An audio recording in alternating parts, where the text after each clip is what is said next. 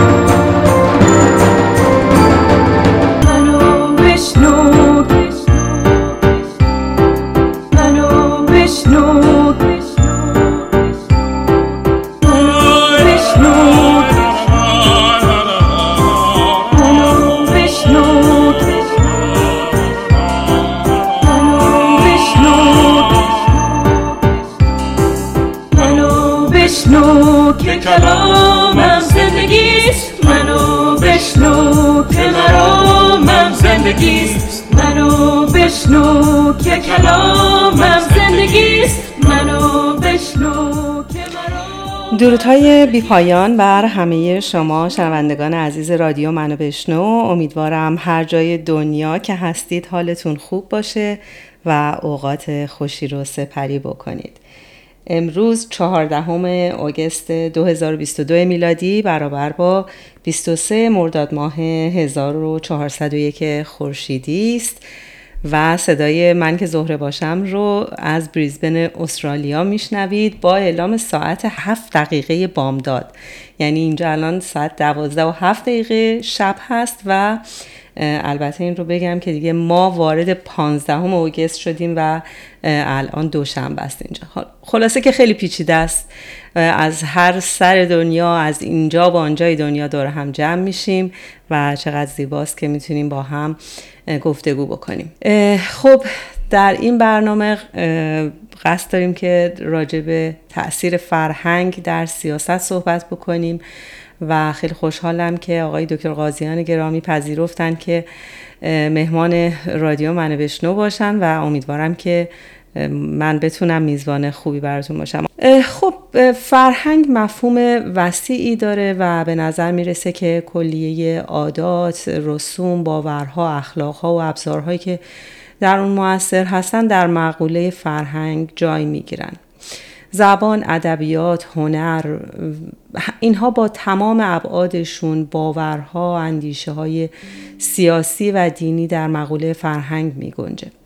هر ملتی دارای ذخیره های فرهنگی است که نسبت به عمر و قدمت اون موجب قوام و پیوستگی افراد و نسل های یک ملت با همدیگه و حتی با گذشته خودشون میشه. بنابراین جامعه از طریق فرهنگ از نسل های پیشین در قالب آداب و رسوم به یادگار مونده و خصوصیات رفتاری انسان رو شکل میده. در واقع فرهنگ وسیله ارتباط هست و در واقع منحصر به انسان هستش و این انسان ها هستن که می‌تونن آموخته های فرهنگی رو به یکدیگر انتقال بدن.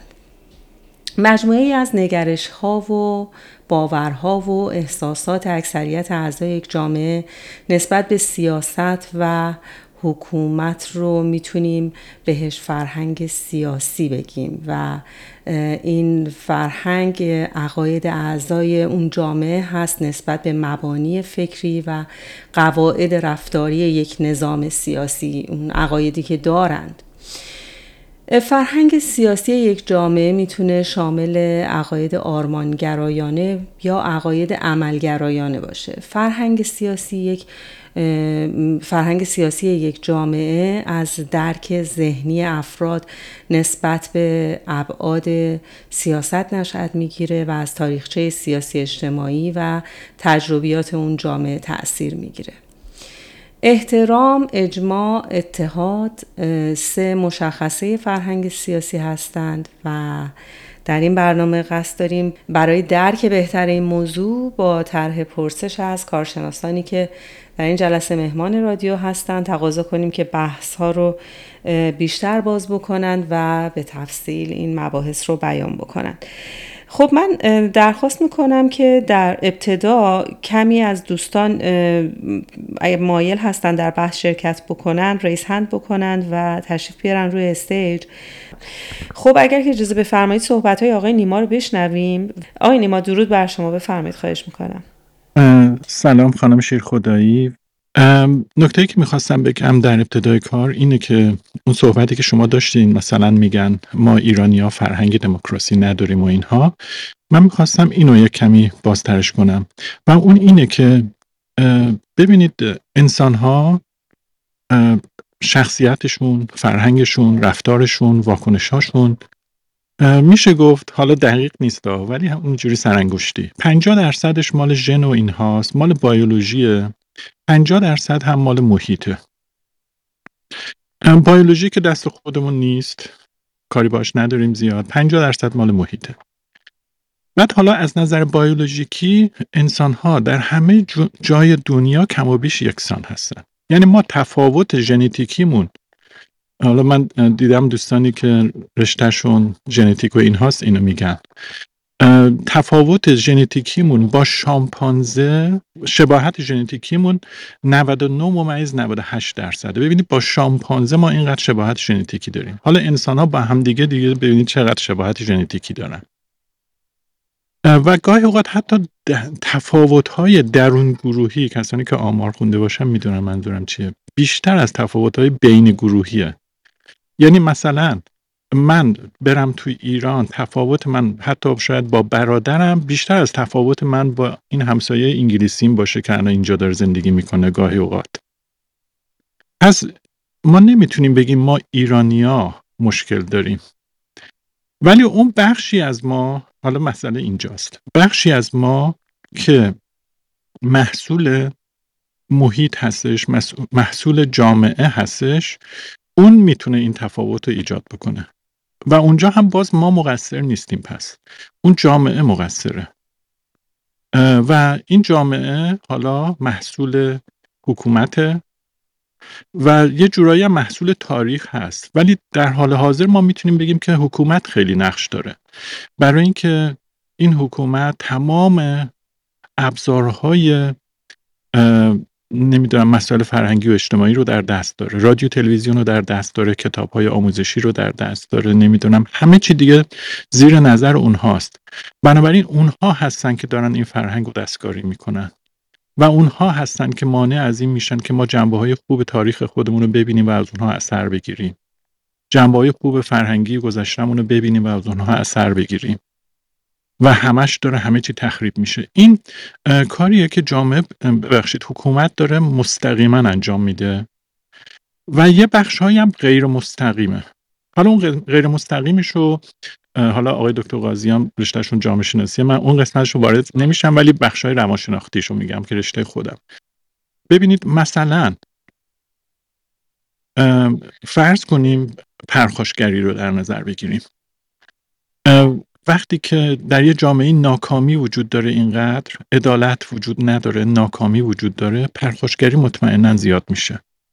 وقتی که خود حکومت خود عوامل حکومت پلیس اینها پرخاشگری می‌کنند مردم با مشاهده پرخاشگری اونها خودشون پرخاشگری رو یاد می‌گیرن. حالا ممکنه براتون عجیب باشه. به عنوان مثال بگم همین کاری که حالا فیلم ها و اینا جای خودش. همین کاری که اعدام رو در ملای عام انجام میدن. این یه جور پرخوشگریه و مردم میرن می‌بینن و یاد می‌گیرن. در مورد این یه نظریه تو روانشناسی هست. یعنی من این صحبتی که می‌کنم از خودم نیست. شما در مورد آلبرت بندورا بخونید. قبلا تو فیلم ها هر گونه پرخاشگری رو بروز می‌دادن ولی الان می‌بینید شما هم محدودش می‌کنن هم بر مبنای سن درجه بندی میشه. همه اینها نتیجه پژوهش های آلبرت بندورا هستش که اومد نشون داد انسان ها به صورت مشاهده پرخاشگری رو یاد می‌گیرن. از مشاهده پرخاشگری دیگران می‌تونن پرخاشگری بکنن. پس جوری به صورت غیر مستقیم هم داره فرهنگ ما رو تحت تاثیر قرار میده.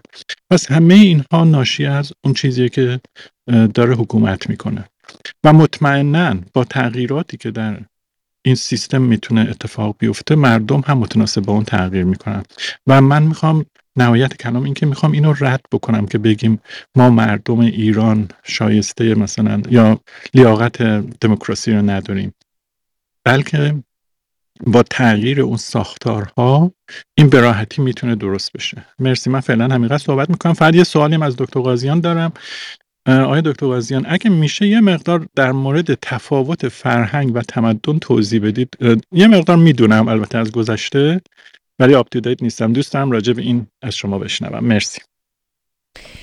خب خیلی متشکرم آقای نیما. من شما به نکته بسیار مهمی اشاره فرمودید از جزئیات فرهنگ و اون هم همون ارزش ها بودش و طرز فکر که من فکر می‌کنم به طرز به طور مستقیم حکومت تلاش داره که ارزش ها رو به نفع خودش عوض بکنه و این خیلی آسیبزا هستش برای جامعه. حالا آقای دکتر قاضی هم من فکر می‌کنم توضیحات مفصلی بفرمایید آقای رضا قیاس گرامی درود بر شما. بفرمایید خواهش می‌کنم.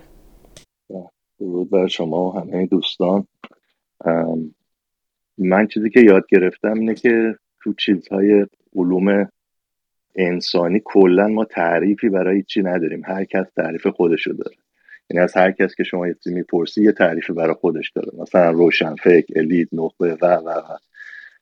دلم خواست که قاضیان تعریفشون رو از فرهنگ بگن چی هستش. و فکر کنم که شما فهمیدید که از دوستان که اصلا اینا آیا این سیاس چیز سیاسی ما از فرهنگ ما برآمده یا بالعکس؟ این من فکر کنم که نقش دو طرفه دارن. آیا اون چیزی که ما فرهنگ مینامیم توی خانواده درست میشه؟ توی مدرسه توی دانشگاه؟ مثلا من یه ویدیوی گوش می‌کنم دکتر فضل الله اگه اشتباه نکنم که وضعیت اسفناک دانشگاه های ما رو می‌گفت که اون با سابقه ها رفتن این جدیدی ها همه رابطه و سهمیه و اینها. و خب اونا چه شاگردایی تربیت؟ اگه فرهنگ رو شما فکر کنید تو دانشگاه هست بعد یه مش دکتر میرزن بیرون که فقط تایتل دکتر دارن. من واقعا نمی‌دونم تعریفشون از فرهنگ چی هست ولی دلم می‌خواد که چون ایشون معمولا وقتی که میان یه یه جای صحبت می‌کنن قبلش کار کردن و همینجوری صحبت نمی‌کنن. دارم خواست که تعریفشون رو در مورد فرهنگ و اینکه آیا این حکومت و سیاست هست که فرهنگ رو می‌سازه یا اینکه نه اون چیزی که شما تعریف می‌کنیم به عنوان فرهنگه که اون برآمده حکومت و سیاست رو داره و نهایتا تعامل اینا چی میشه. من فکر کنم در این حد بسنده می‌کنم گوش میدم یاد می‌گیرم بعد در خدمتتون هستم. خیلی ممنونم آقای قیاس عزیز. خب جناب آقای دکتر قاضیان درودهای بی پایان بر شما. خیلی سپاسگزارم که دعوت رادیو منو بشنو رو پذیرفتید و تونستیم که در این بحث در خدمت شما باشیم. آقای دکتر قاضیان هر طور که مایل هستید ورود به بحث داشته باشید. ضمن اینکه من سوال اولم رو هم مطرح می کنم و اون این هستش که رابطه سیاست با فرهنگ چیه؟ اگر سیاست رو جزی از فرهنگ در نظر بگیریم آیا فرهنگ سیاست رو می‌سازه یا سیاست گذاری باعث ارتقای سطح فرهنگی میشه؟ و یا اینکه اینها رابطهشون مثل مرغ و تخم مرغه و یک لوپ هستن در واقع؟ بفرمایید خواهش می‌کنم در خدمت شما هستم. بله پس مجدد سلام می‌کنم به همه کسانی که صدای ما رو میشنوند در این اتاق و همطور در رادیو من بشنو شما. خواستم با یه مزاحی شروع بکنم. شما گفتید که شب از نیمه گذشته و ما وارد فردا شدیم. یاد استاد جواد خیابانی افتادم که می‌گفتن امروز فرداست و واقعا خب امروز ما فردای شماست. این هم به تفاوت ساعت برمیگشت که آقای نجات در موردش به خوبی توضیح دادن ولی خب بیانگر تفاوت های فرهنگی هم هست. البته نه از اون نوعی که در برزیل برای دیپلمات ایرانی اتفاق افتاد. خب برگردیم به موضوع بحث. توی بحثایی که مطرح شد من جمله پرسش که خودتون مطرح کردید و همطور آقای دکتر نوروزی یا آقا رضای قیاس و دیگران این موضوع تشویش آمیز مطرحه که اصلا فرهنگ چی هست که ما داریم در موردش صحبت می‌کنیم و طبق معمول موضوع تعریف هم به میون میاد و همونطور که آقای قیاس گفتن اینکه ما با تعریف های متعدد رو برستیم ممکنه که این تعریف های متعدد برای ما کمی رنجاننده باشه اما حقیقتش این ماهیت دانش انسانی هست. در حوزه های علوم انسانی اجتماعی این وضعیت بیشتر به چشم میاد. برای اینکه این تفاوت رو توضیح بدم یادآور میشم که فرض کنید در هندسه و ریاضیات که خیلی محکم و متقن به نظر می‌رسن هم, هم با همین وضعیت روبرو هستیم.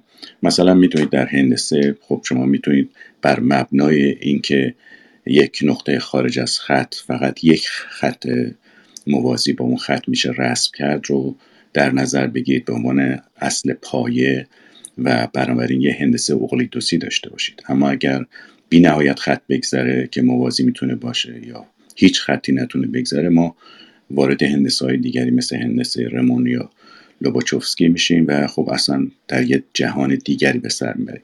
چیزی که در هندسه که یک دانش اصل موضوعی هست.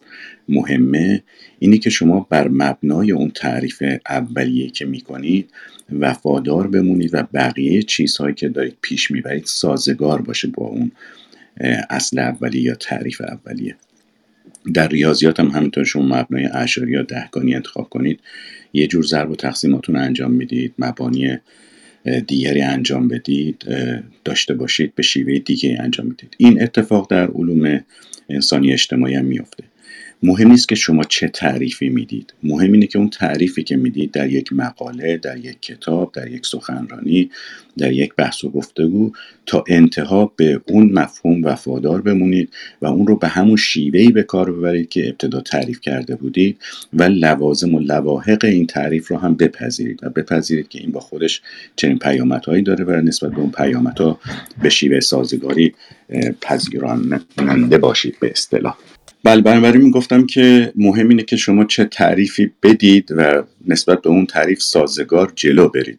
نه اینکه این تعریف ها با هم متفاوت باشن. مثلا در مورد این فرهنگ ما می‌دونیم چند صد تعریف متفاوت وجود داره و خب اینکه این تعریف ها متفاوتن به ما کمک می‌کنن که جنبه های مختلف یک پدیده رو بشناسیم.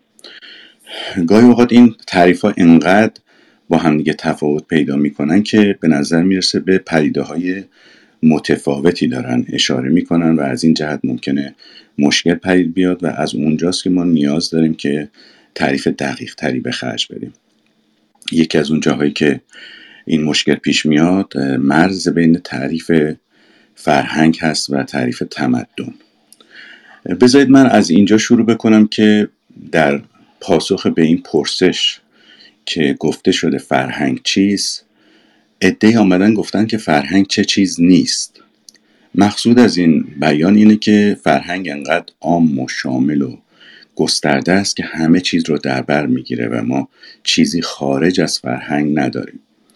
خب این تعریف ممکنه به نظر ابتدا قانع کننده بیاد ولی خب اگر یک چیز همه چیز باشه اون وقت در واقع هیچ چیز هم نیست از نظر منطقی. و بنابراین بهتره در عین حال که ما با این عبارت متوجه شمول و گستردگی امر فرهنگ میشیم. حواسمون باشه که چگونه اون رو از سایر پدیده ها جدا کنیم.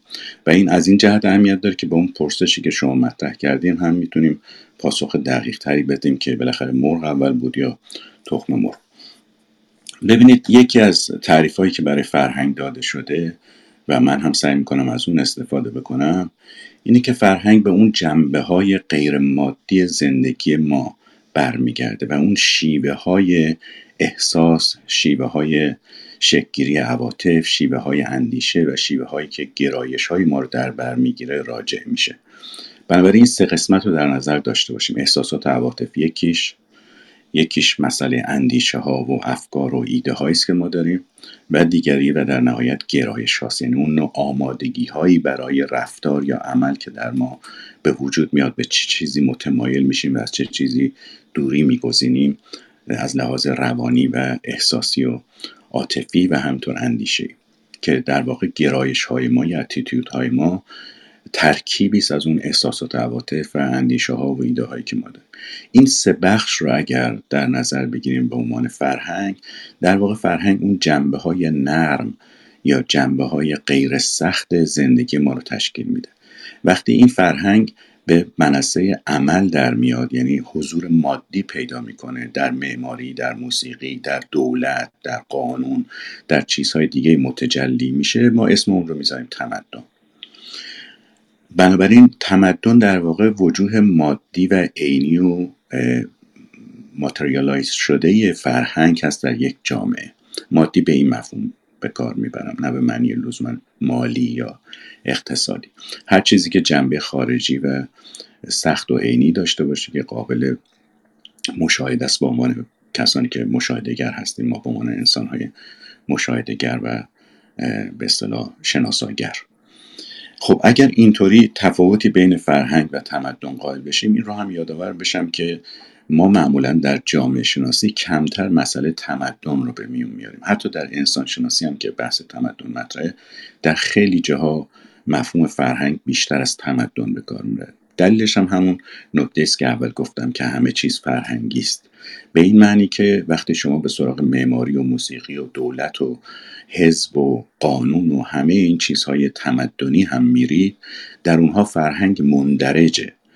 گرچه اونا وجوه مادی پیدا کردن تجسم و تجسد پیدا کردن جلوی ما ظاهر میشن اما شما در اونها اون احساسات اون اندیشه ها و اون گرایش ها رو می‌بینید. مثلا در معماری که یک نمونه خیلی برجسته تمدن هست شما می‌تونید ببینید که ذوق و عواطف و احساسات آدم ها چگونه در یک ساختمان متجلی شده. همونطور ایده ها و افکاری که داشتن و اونجا به شکل مادی در آمده و تجسم و تجسد پیدا کرده چگونه ظاهر شده تا برسه به اون گرایش هایی که برای زندگی خودشون دارن.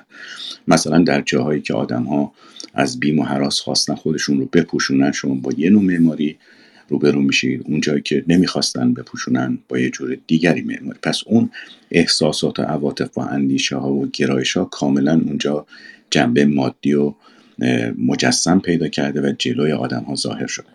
خب حالا ما رابطه مادی رابطه بین این جنبه مادی و غیر مادی فرهنگ یا رابطه بین فرهنگ و تمدن رو اجمالا می‌فهمیم به این ترتیب. مسئله که شما مطرح می‌کنید رو ما می‌تونیم به معنی عام فرهنگ انتقال بدیم. ولی پیش از اینکه وارد اون مسئله بشیم که بگیم رابطه سیاست با فرهنگ چیه آیا مثل رابطه مرغ و تخم مرغه و اون سوال جاودانی یا نه؟ بذارید یک چیز رو اینجا روشن بکنیم. و اونی که وقتی ما از رابطه مرغ و تخم مرغ صحبت می‌کنیم داریم از دو تا پدیده خارجی صحبت می‌کنیم که مرزهای متمایزی از همدیگه دارن. یعنی ما بین مرغ و تخم مرغ یک نوع تمایز کاملی قائل هستیم. این نکته اول. دومی که معمولا وقتی سوال مرغ و تخم مرغ پیش میاد سوال در مورد منشأ این هاست که کدوم اول پدید آمدن و کدوم دوم. اما وقتی شما بحث فرهنگ و سیاست رو مطرح می‌کنید از همین دو زاویه با پرسش متفاوتی رو برو میشیم. یک اینکه ما وقتی از رابطه فرهنگ و سیاست صحبت می‌کنیم نیازی نداریم به سراغ منشأ این رابطه بریم. یک یعنی اینکه آیا فرهنگ بوده که سیاست رو ساخته یا سیاست بوده که فرهنگ رو ساخته.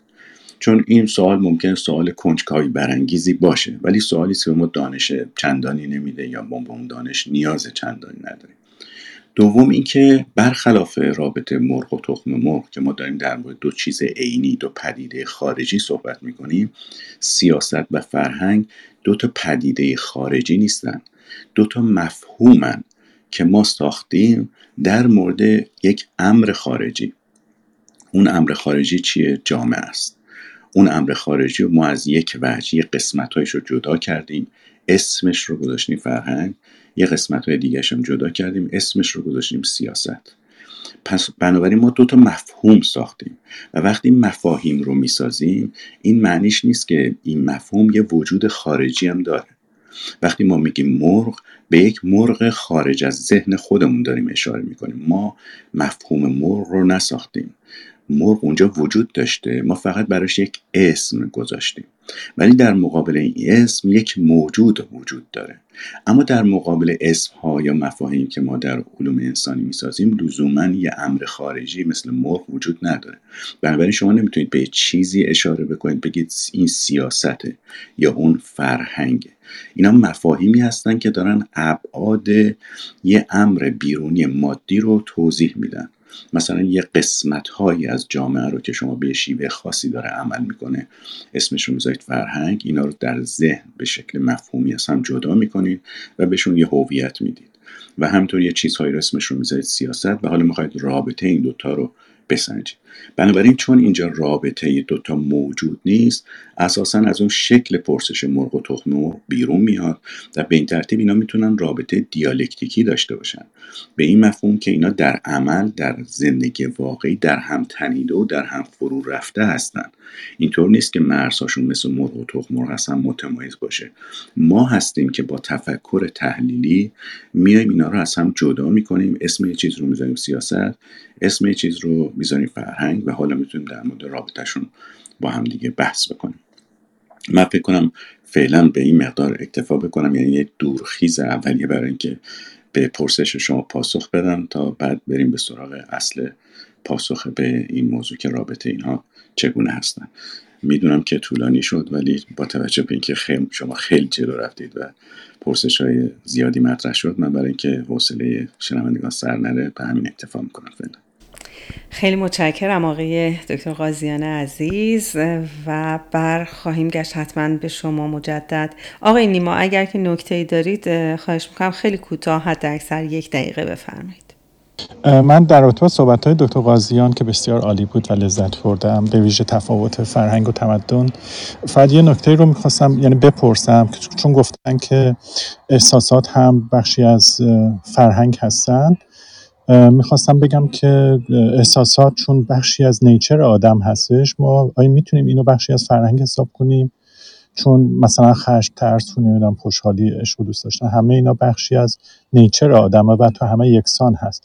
ولی شاید منظور شما آقای دکتر نحوه روبرو شدن با احساسات باشه نحوه مدیریتش باشه اینها خواستم اینو بپرسم.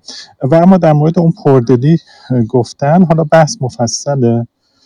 خانم فکر کنم دوستمون رفتن پایین. نیستن صحبت کردن. من می‌خواستم بگم که اون مسئله به یه موضوع دیگه ربط پیدا می‌کنه. تو روانشناسی هم شناخته شده است. در موردش آزمایش انجام شده و بسیار معروفه و اون مسئله در درماندگی آموخته شده هست.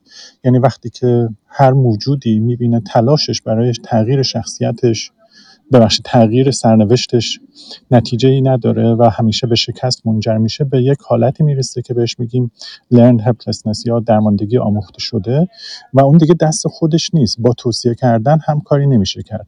توصیه کردن ممکنه برای افراد محدودی باشه ولی وقتی ما راجع به یک جامعه 80 میلیون آدم داریم صحبت می‌کنیم دیگه نمی‌تونیم به توصیه بسنده بکنیم. یعنی باید یه راهکار عملی وجود داشته باشه تا اینها از اون حالت درماندگی آموخته شده در بیان. مرسی. خب متشکرم از شما آقای نیما. آقای دکتر قاضیان الان تمایل دارید که پاسخ آقای دکتر نوروزی رو بدید؟ بله اگر اجازه بفرمایید علاوه که نکات دیگری هم مطرح شد. بعد نیست به اونم بپردازیم. اگر اجازه می‌دید. خواهش می‌کنم. بفرمایید. بله. ببینید تو نکته که دکتر نوروزی گفتن نکته خیلی مهمیه. برای اینکه ما اغلب با فرض اینکه فرهنگ عبارت است از اون جنبه های نرم زندگی که به احساسات و اندیشه ها و گرایش ها مربوط میشه و تجسم مادی بیرونی نداره تصور می‌کنیم که احتمالا مثلا اینا از آسمون میفته تو کله آدم ها و اونها صاحب این نوع احساسات یا گرایش ها یا عواطف و اندیشه ها میشن. ولی این فرهنگ گرچه جنبه نرم یا جنبه ذهنی یا جنبه غیر عینی غیر مادی داره اما محصول زندگی مادیه. اینطور نیستش که آدمو بشینن فکر کنن و فکرهای خاصی به ذهنشون میاد اینکه اینجوری فکر می‌کنه یا اونجوری به این نتایج می‌رسن یا به نتایج دیگری اینجور احساسات درشون پدید میاد ولی احساسات دیگری پدید نمیاد حاصل مجموعه زندگی مادی انسان هاست. این مجموعه زندگی مادی شاملش چه چیزهایی است. یکی بنیانهای زیستی وجود ماست. یعنی اندازه فرض کنید مغز ما در حال حاضر چقدره و این چقدر امکان بررسی توش وجود داره. خب ده هزار سال پیش 20 هزار سال پیش اندازه مغز و امکانات مغزی ما محدودتر بود و چیزهای دیگری که وجود زیستی ما رو تشکیل میده من جمله جنبه ژنتیکی که اشاره شد. اما مسئله فقط جنبه ها یا امکانات زیستی ما برای تفکر و اندیش و احساس نیست که بخشش از اونجا میاد.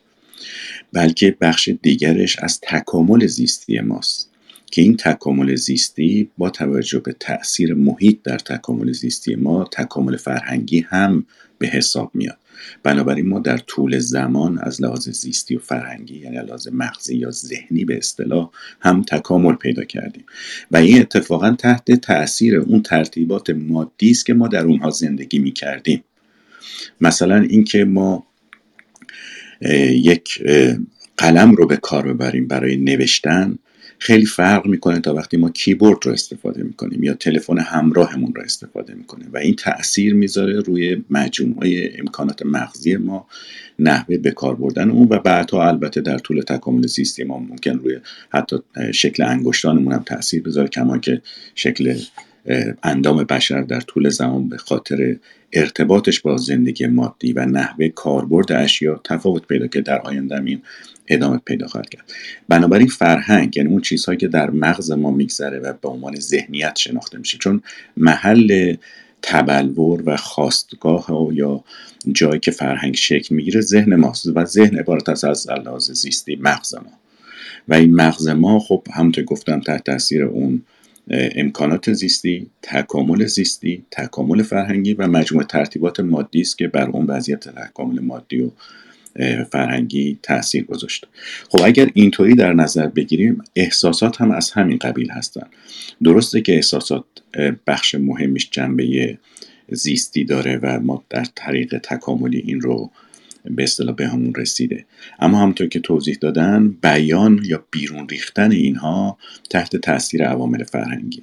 یعنی تولید احساسات و عواطف در انسان از طریق یک مجموعه پیچیده از جنبه های بیوشیمیایی و فیزیولوژیکی بدن رخ میده که خب اینا هم توی گفتم تحت تاثیر مجموعه توانایی های زیستی و تکاملی ماست از یک طرف و از طرف دیگه موقعی که ما این به اصطلاح تولید عواطف و احساسات رو می‌خوایم صادر کنیم به بیرون از خودمون یعنی اجراش بکنیم اصطلاحا اونجا نقش فرهنگ ظاهر میشه. چون فرهنگ اگر بخواد در یک کلمه خلاصه بشه عبارت است از یاد گرفتن.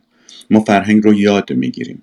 من جمله یاد می‌گیریم که چگونه احساسات و عواطفمون رو ابراز کنیم. و این ابراز کردن یا صدور اون چیزهایی که در بدن ما تولید شده به خارج از بدن خودمون که اجرا یا ابراز احساسات و عواطف است تحت تاثیر اون موقعیت مادی است. اما اینکه چگونه اون رو ابراز بکنیم به مجموعه چیزهایی که ما در زندگی یاد می‌گیریم. از طریق اجتماعی شدن یعنی در جریان فهمیدن اینکه چه چیزهایی در جامعه خوب است چه چیزهایی بد است چه چیزهایی در چه موقعیت خوبه و در چه موقعیت بده ما اینها رو همه یاد می‌گیریم و بنابراین نحوه ابراز احساسات و عواطف ما تحت کنترل فرهنگ هست به یک عبارت.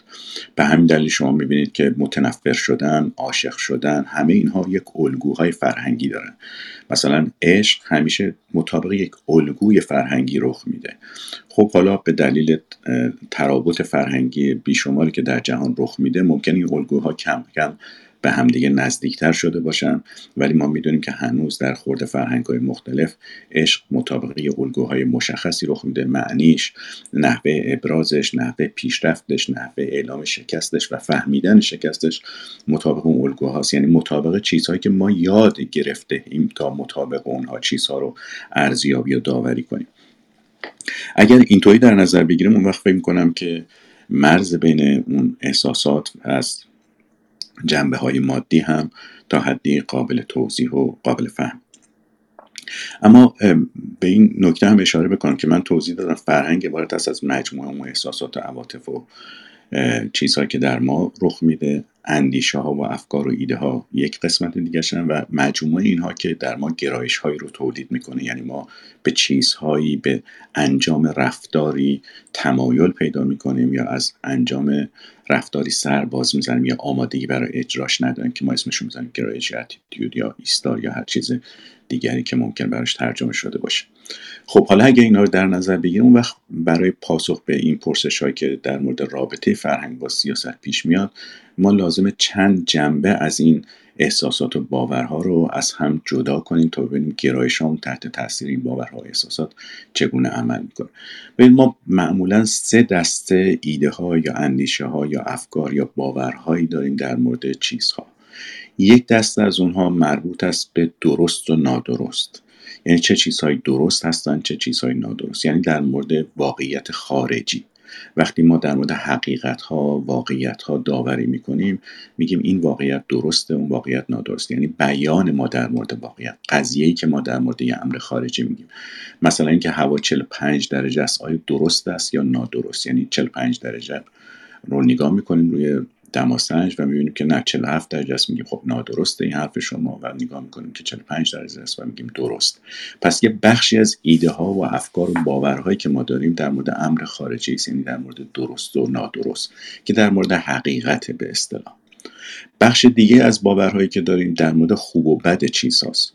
چه کاری بده چه کاری خوبه چه کاری رو نباید کرد چه کاری رو باید انجام داد که اینها در واقع اون ایده ها یا افکار و اندیشه ها و احساسات اخلاقی ماست. اگر اون قسمت مربوط به حقیقت این قسمت مربوط به اخلاق و ارزش هاست.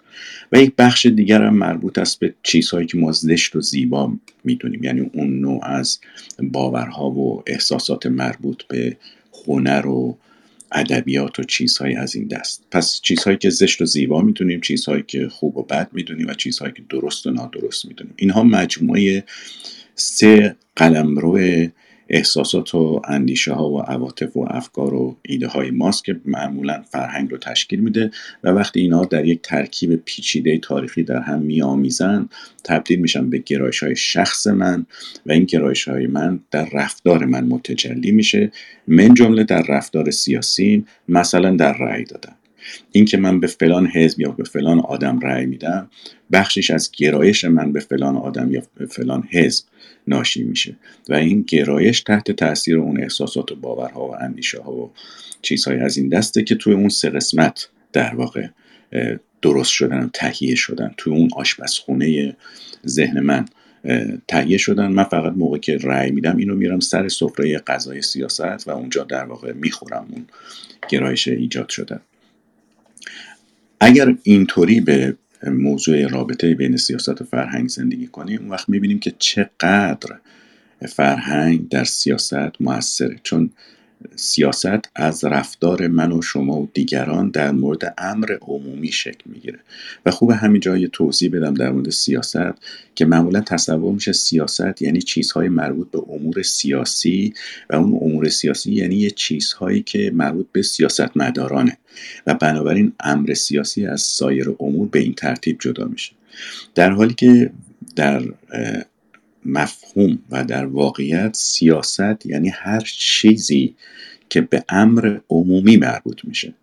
امر عمومی یعنی چیزی که مربوط به همگان است و همگان در یک چارچوب جغرافیایی معین. حالا یک شهر یک کشور یا یه چیز دیگری از این دست. یک مجموعه جغرافیایی مشخصی که ما در طی اون امر عمومی یا امری که به همگان مربوط میشه مشخص می‌کنیم. مثلا در تهران امر عمومی تهران مربوط به همه کسانی است که در تهران زندگی می‌کنن. این اون همگان تهرانی.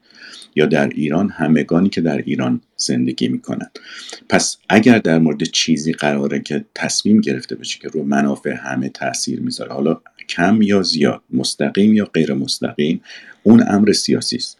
مهم نیست که این به ساختن یه بزرگراه باشه در یک گوشه ای از کشور یا تصمیم گیری در مورد ورود به نظامی به یک کشور دیگه. هر کدوم اینا رو در نظر بگیرید سیاسی است. نباید تصور کرد که مثلا جایی که دارن یک بزرگراه می‌سازن که به همگان مربوط میشه چون مثلا از بودجه ملی داره برش هزینه میشه یا اونجایی که دارن مالیات رو کم یا زیاد می‌کنن اینا چیزهای غیر سیاسی است. اینا هم سیاسی هستن چون چیزهایی هستن که به همگان مربوط میشن یعنی به امر عمومی و به این ترتیب به سیاست مربوط میشه.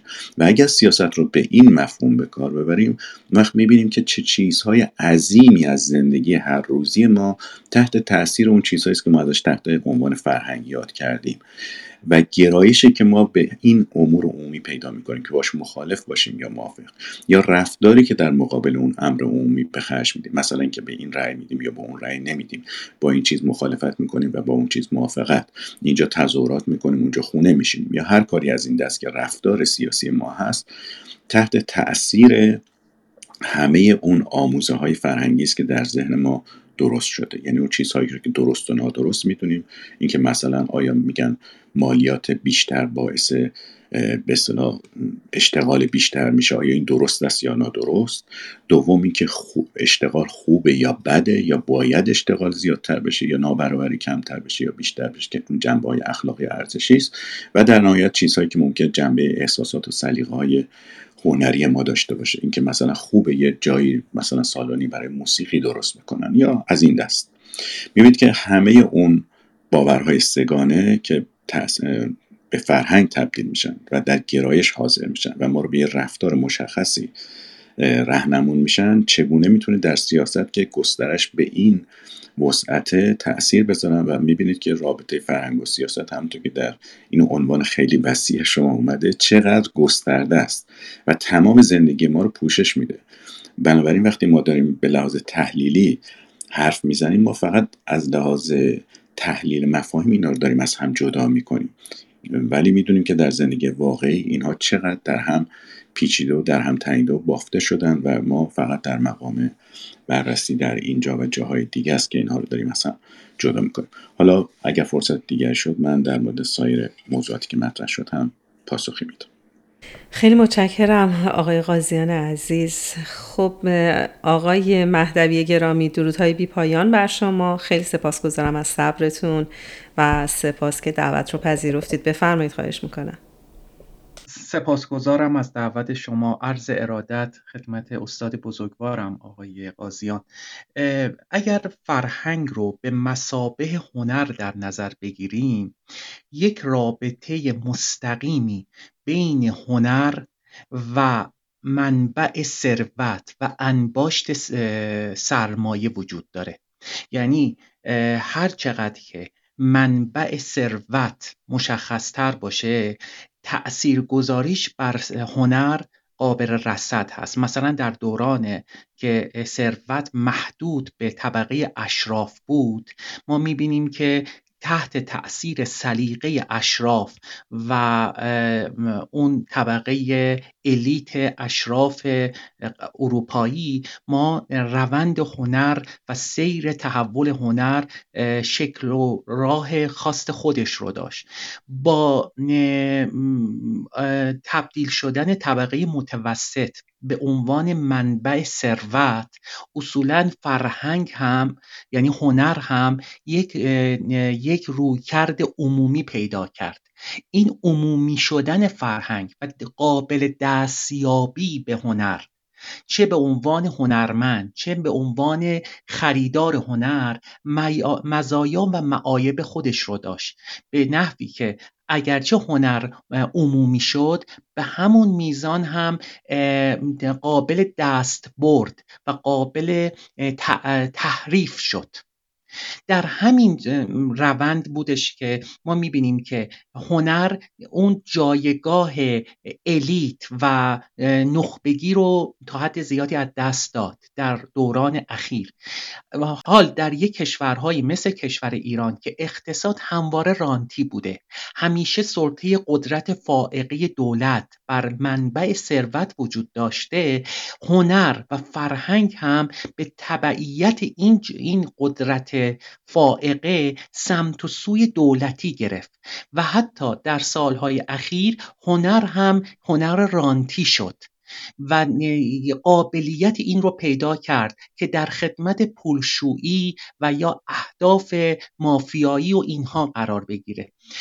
از طرف دیگه حکومت های توتالیتاریس آنچنان که هانا آرند اون رو تفسیر و تعریف می‌کنه برای سمت و سو دادن به اون ایدولوژی فکری خودشون عنایت خاصی به مفهوم فرهنگ دارن.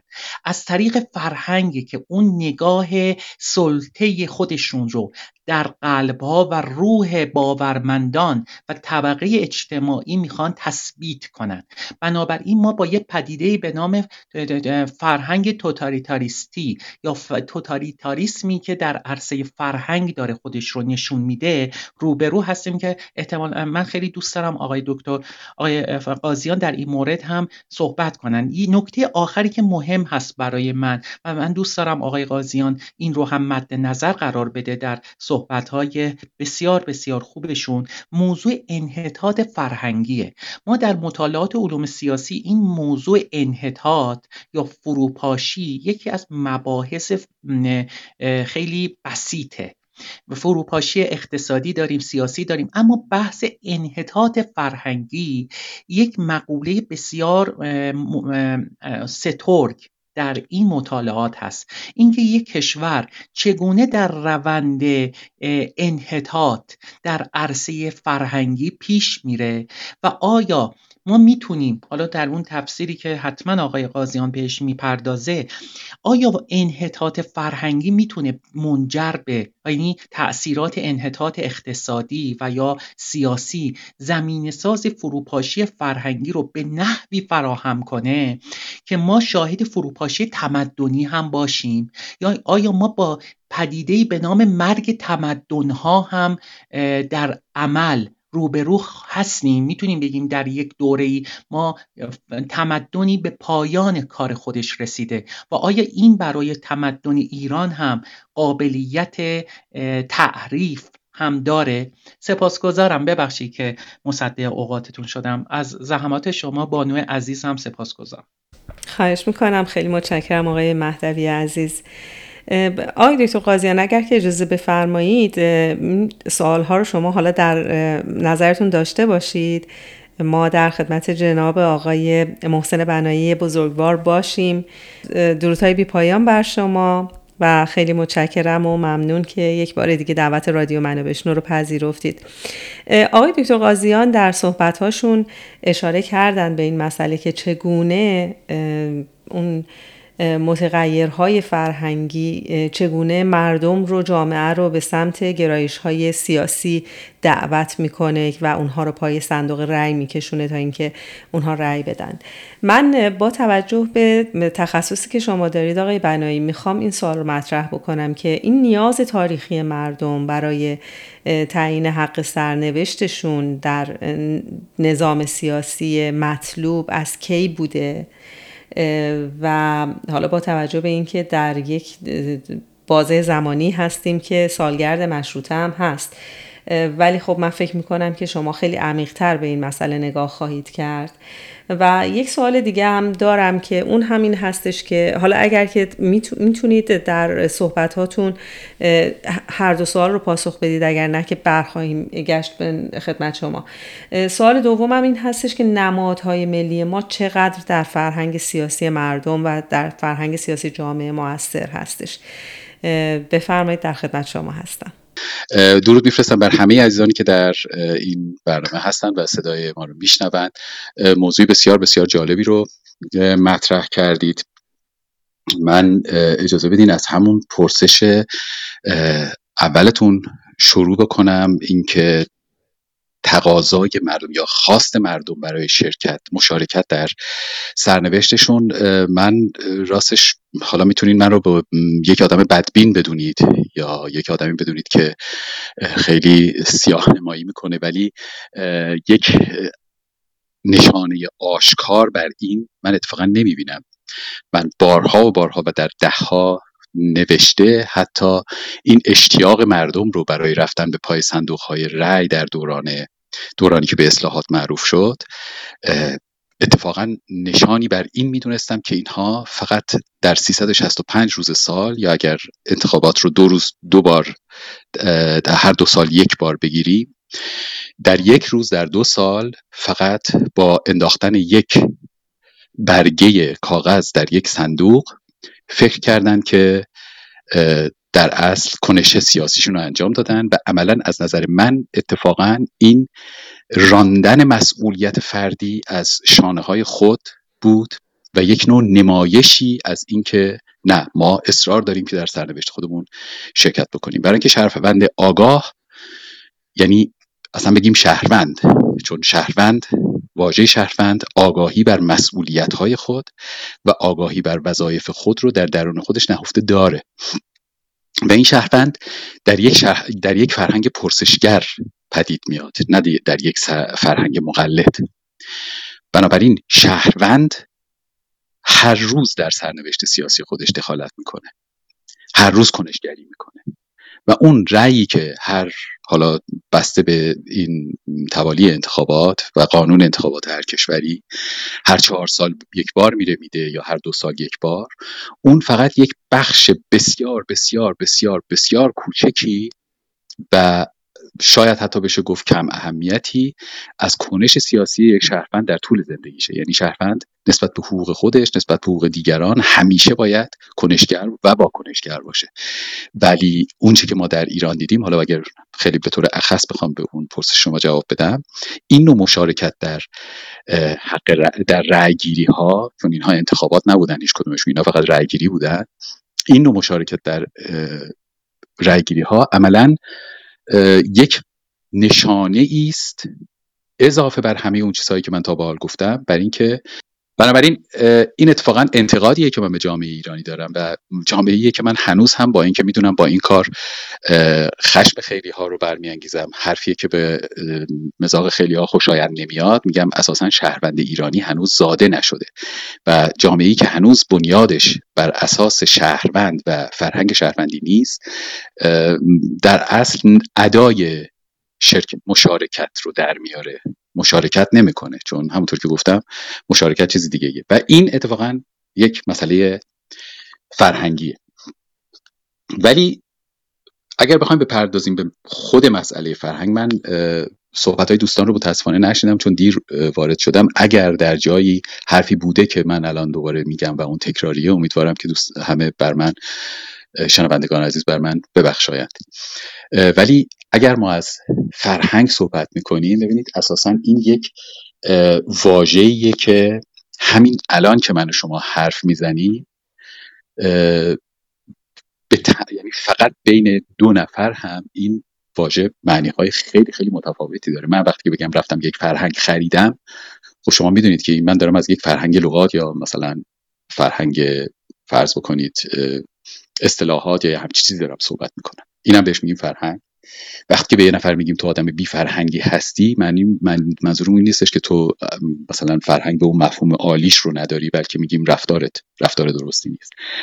و همینطور. و این البته در تمام زبان ها هست. مثلا من در زبان آل... من زبان آلمانی رو واقعا عاشقش هستم به دلیل اینکه یک زبانیه که خیلی موجز و خیلی خیلی دقیق مفاهیم رو بیان می‌کنه. یعنی مفاهیم کشدار توش خیلی کم هستن. ولی در یک همچین زبانی هم مثلا ما یک بار از کلتور صحبت می‌کنیم که همون معادل فرهنگ ماست. ولی همزمان مثلا ما از اشترایت کلتور حرف می‌زنیم. یعنی از فرهنگ نزاع فرهنگ دعوا.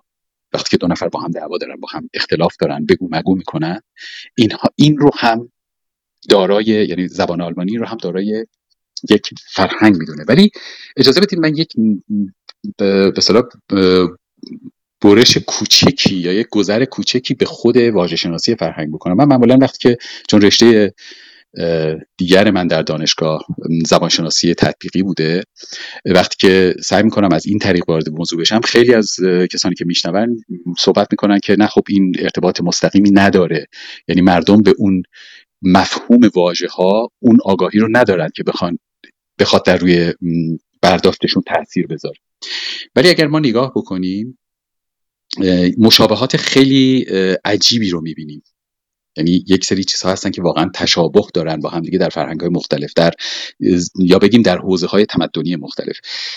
واژه فرهنگ در کشور ما و این من فکر می‌کنم یکی از دوستان گفتن که فرهنگ مفاهیم بسیار گسترده داره. بسیار بسیار درسته. یعنی ما تا اساسا تکلیف خودمون رو با واژه فرهنگ تعریف خودمون از فرهنگ روشن نکنیم اون وقت اون نتیجه هایی که می‌خوایم بکنیم به همون اندازه نامشخص خواهد بود. یعنی اساسا واژه فرهنگ در زبان فارسی نو از فرهنگه پارسی میانه یا پارسیک گرفته شده و فرثنگ در زبان پارسی کهن. یعنی ما وقتی که از فرهنگ صحبت می‌کنیم از یک پیشوندی به معنی فراز آوردن که همون چیزی که الان تو فارسی هم داریم میگیم فرا این همریشه است. با هم با اون با پیشوند فر در فرهنگ همریشه است.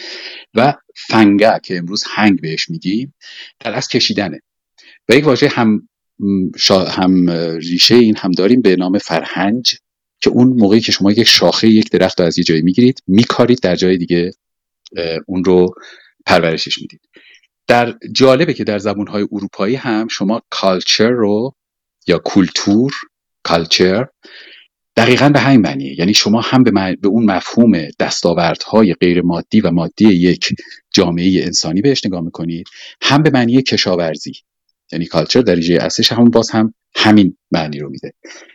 این به ما چی رو میرسونه؟ این به ما این رو میرسونه که فرهنگ ارتباط مستقیم با ریشه با پرورش داره. چون پروراندن هم در فارسی در واقع از همون ریشه فرهنگه و در زبان آلمانی هم همینه. حالا پرورش یعنی اون اون نوعی که ما آموزش می‌بینیم. اندیشه هایی که وارد ذهنیت ما میشن اون گونه که ما آموزش می‌بینیم و پرور... پرورانده میشیم. این ابزارهایی که اینها رو به وجود میارن جزو فرهنگ, فرهنگ هستن.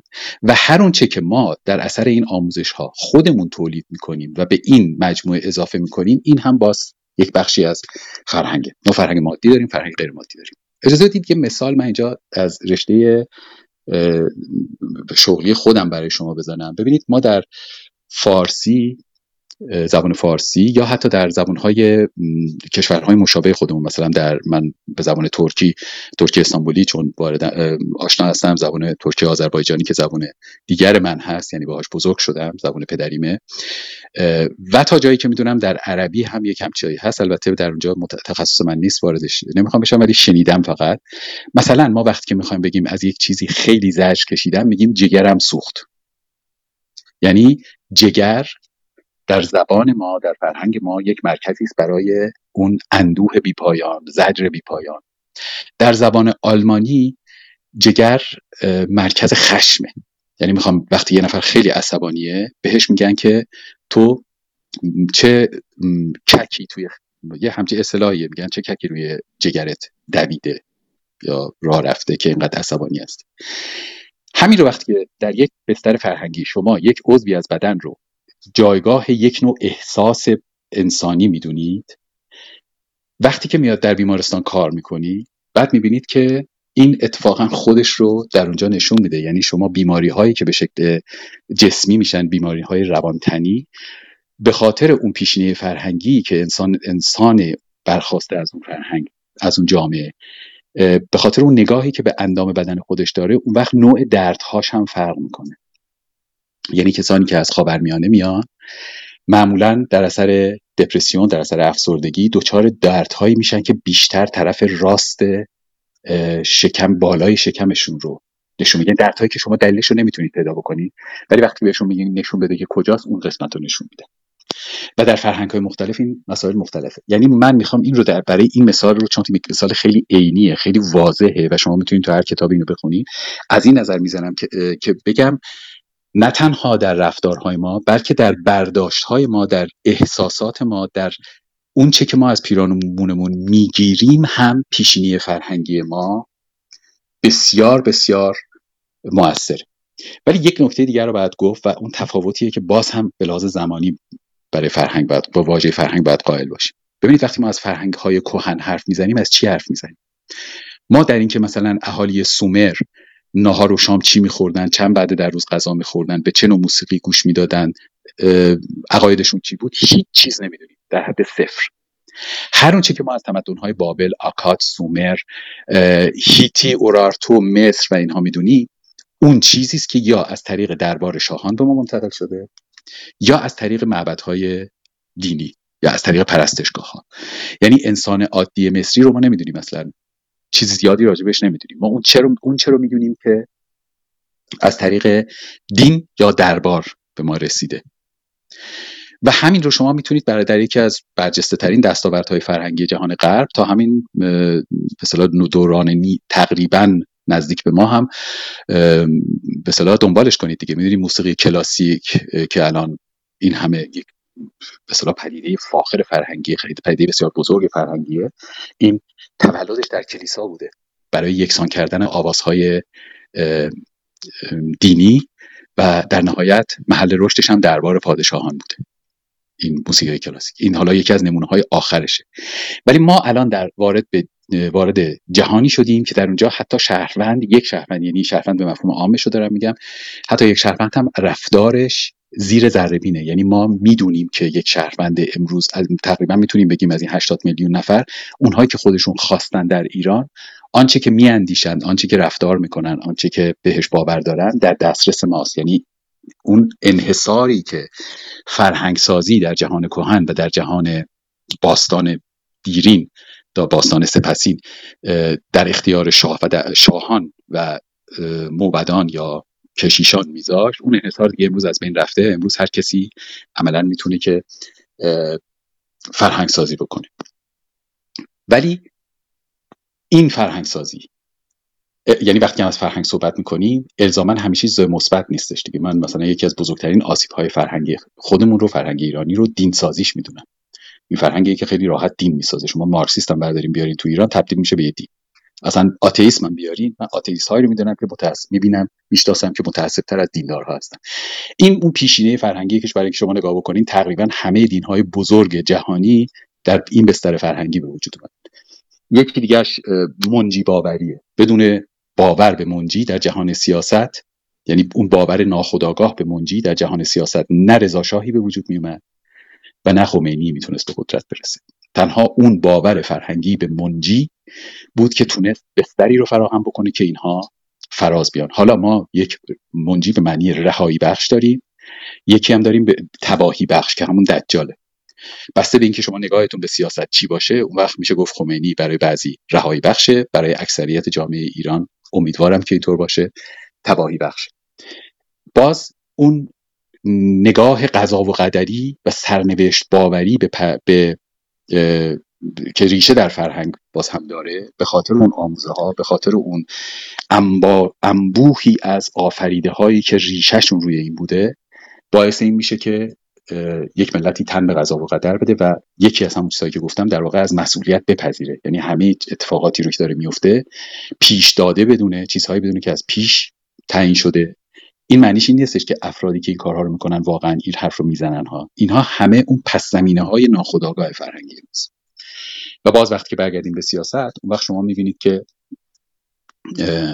در این زمینه چون شما مسئله مشارکت در امر سیاسی رو مطرح کردید اون وقت می‌بینید که در اصل اون ایرانیه که می‌خواد از نظر خودش در سیاست کنشگری بکنه سعی می‌کنه که یک حد اقل رو برگزینه. یعنی من می‌دونم که راه های دیگه هزینه, در هزینه داره. ولی حد اقلی کار می‌کنه. یعنی مرد ایرانی حاضر نیست به خاطر همبستگی با زنان ایرانی به استادیوم نره و فوتبال تماشا نکنه.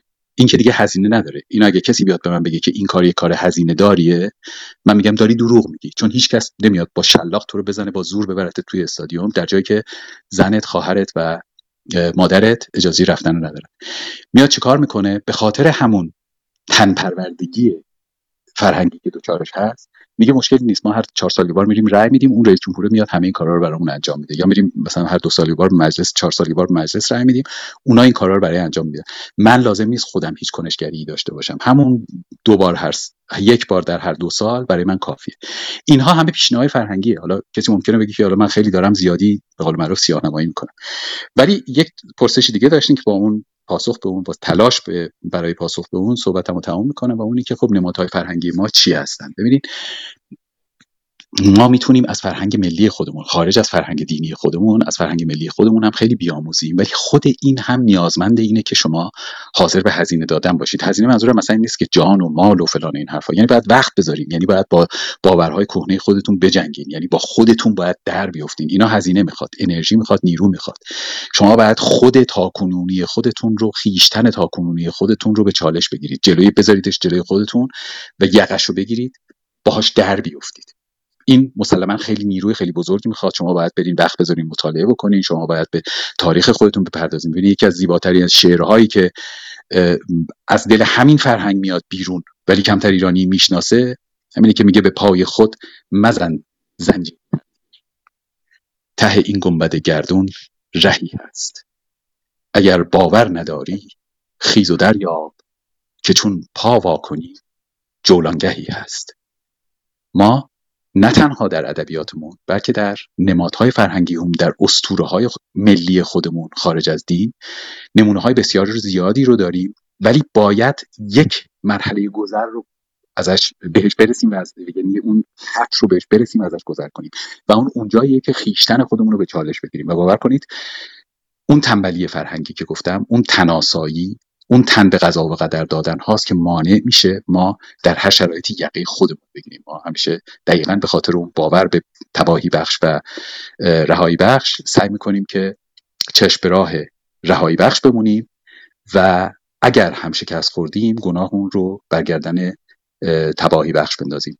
به نظر من کنشگری ما در سیاست به طور قطع ریشه در اون فرهنگی داره که در جان و دل ما ریشه کرده و یک سری از اون عناصرش رو من اینجا گفتم. صحبت دیروزی هم که داشتیم که در مورد محرم بود. من اونجا بعضی از نمونه های کاملا مصداقیش رو برای شنوندگان آوردم که فقط یک نمونهش رو اینجا اشاره می‌کنم و با اون حرفم رو پایان می‌برم.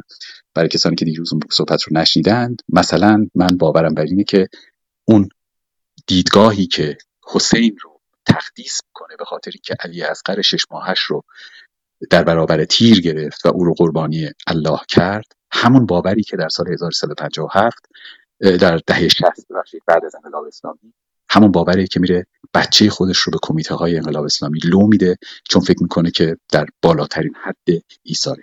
اینها همه معلف های فرهنگی ما هستند. از مثبت و منفی ما باید اینا رو بشناسیم قربالشون کنیم. اگر می‌خوایم کنشگریمون در سیاست درست بشه در درجه اول باید اون نگاه خودمون رو به فرهنگمون و فرهنگ نگاه کردن رو یاد بگیریم. با سپاس از وقتی که به من دادید.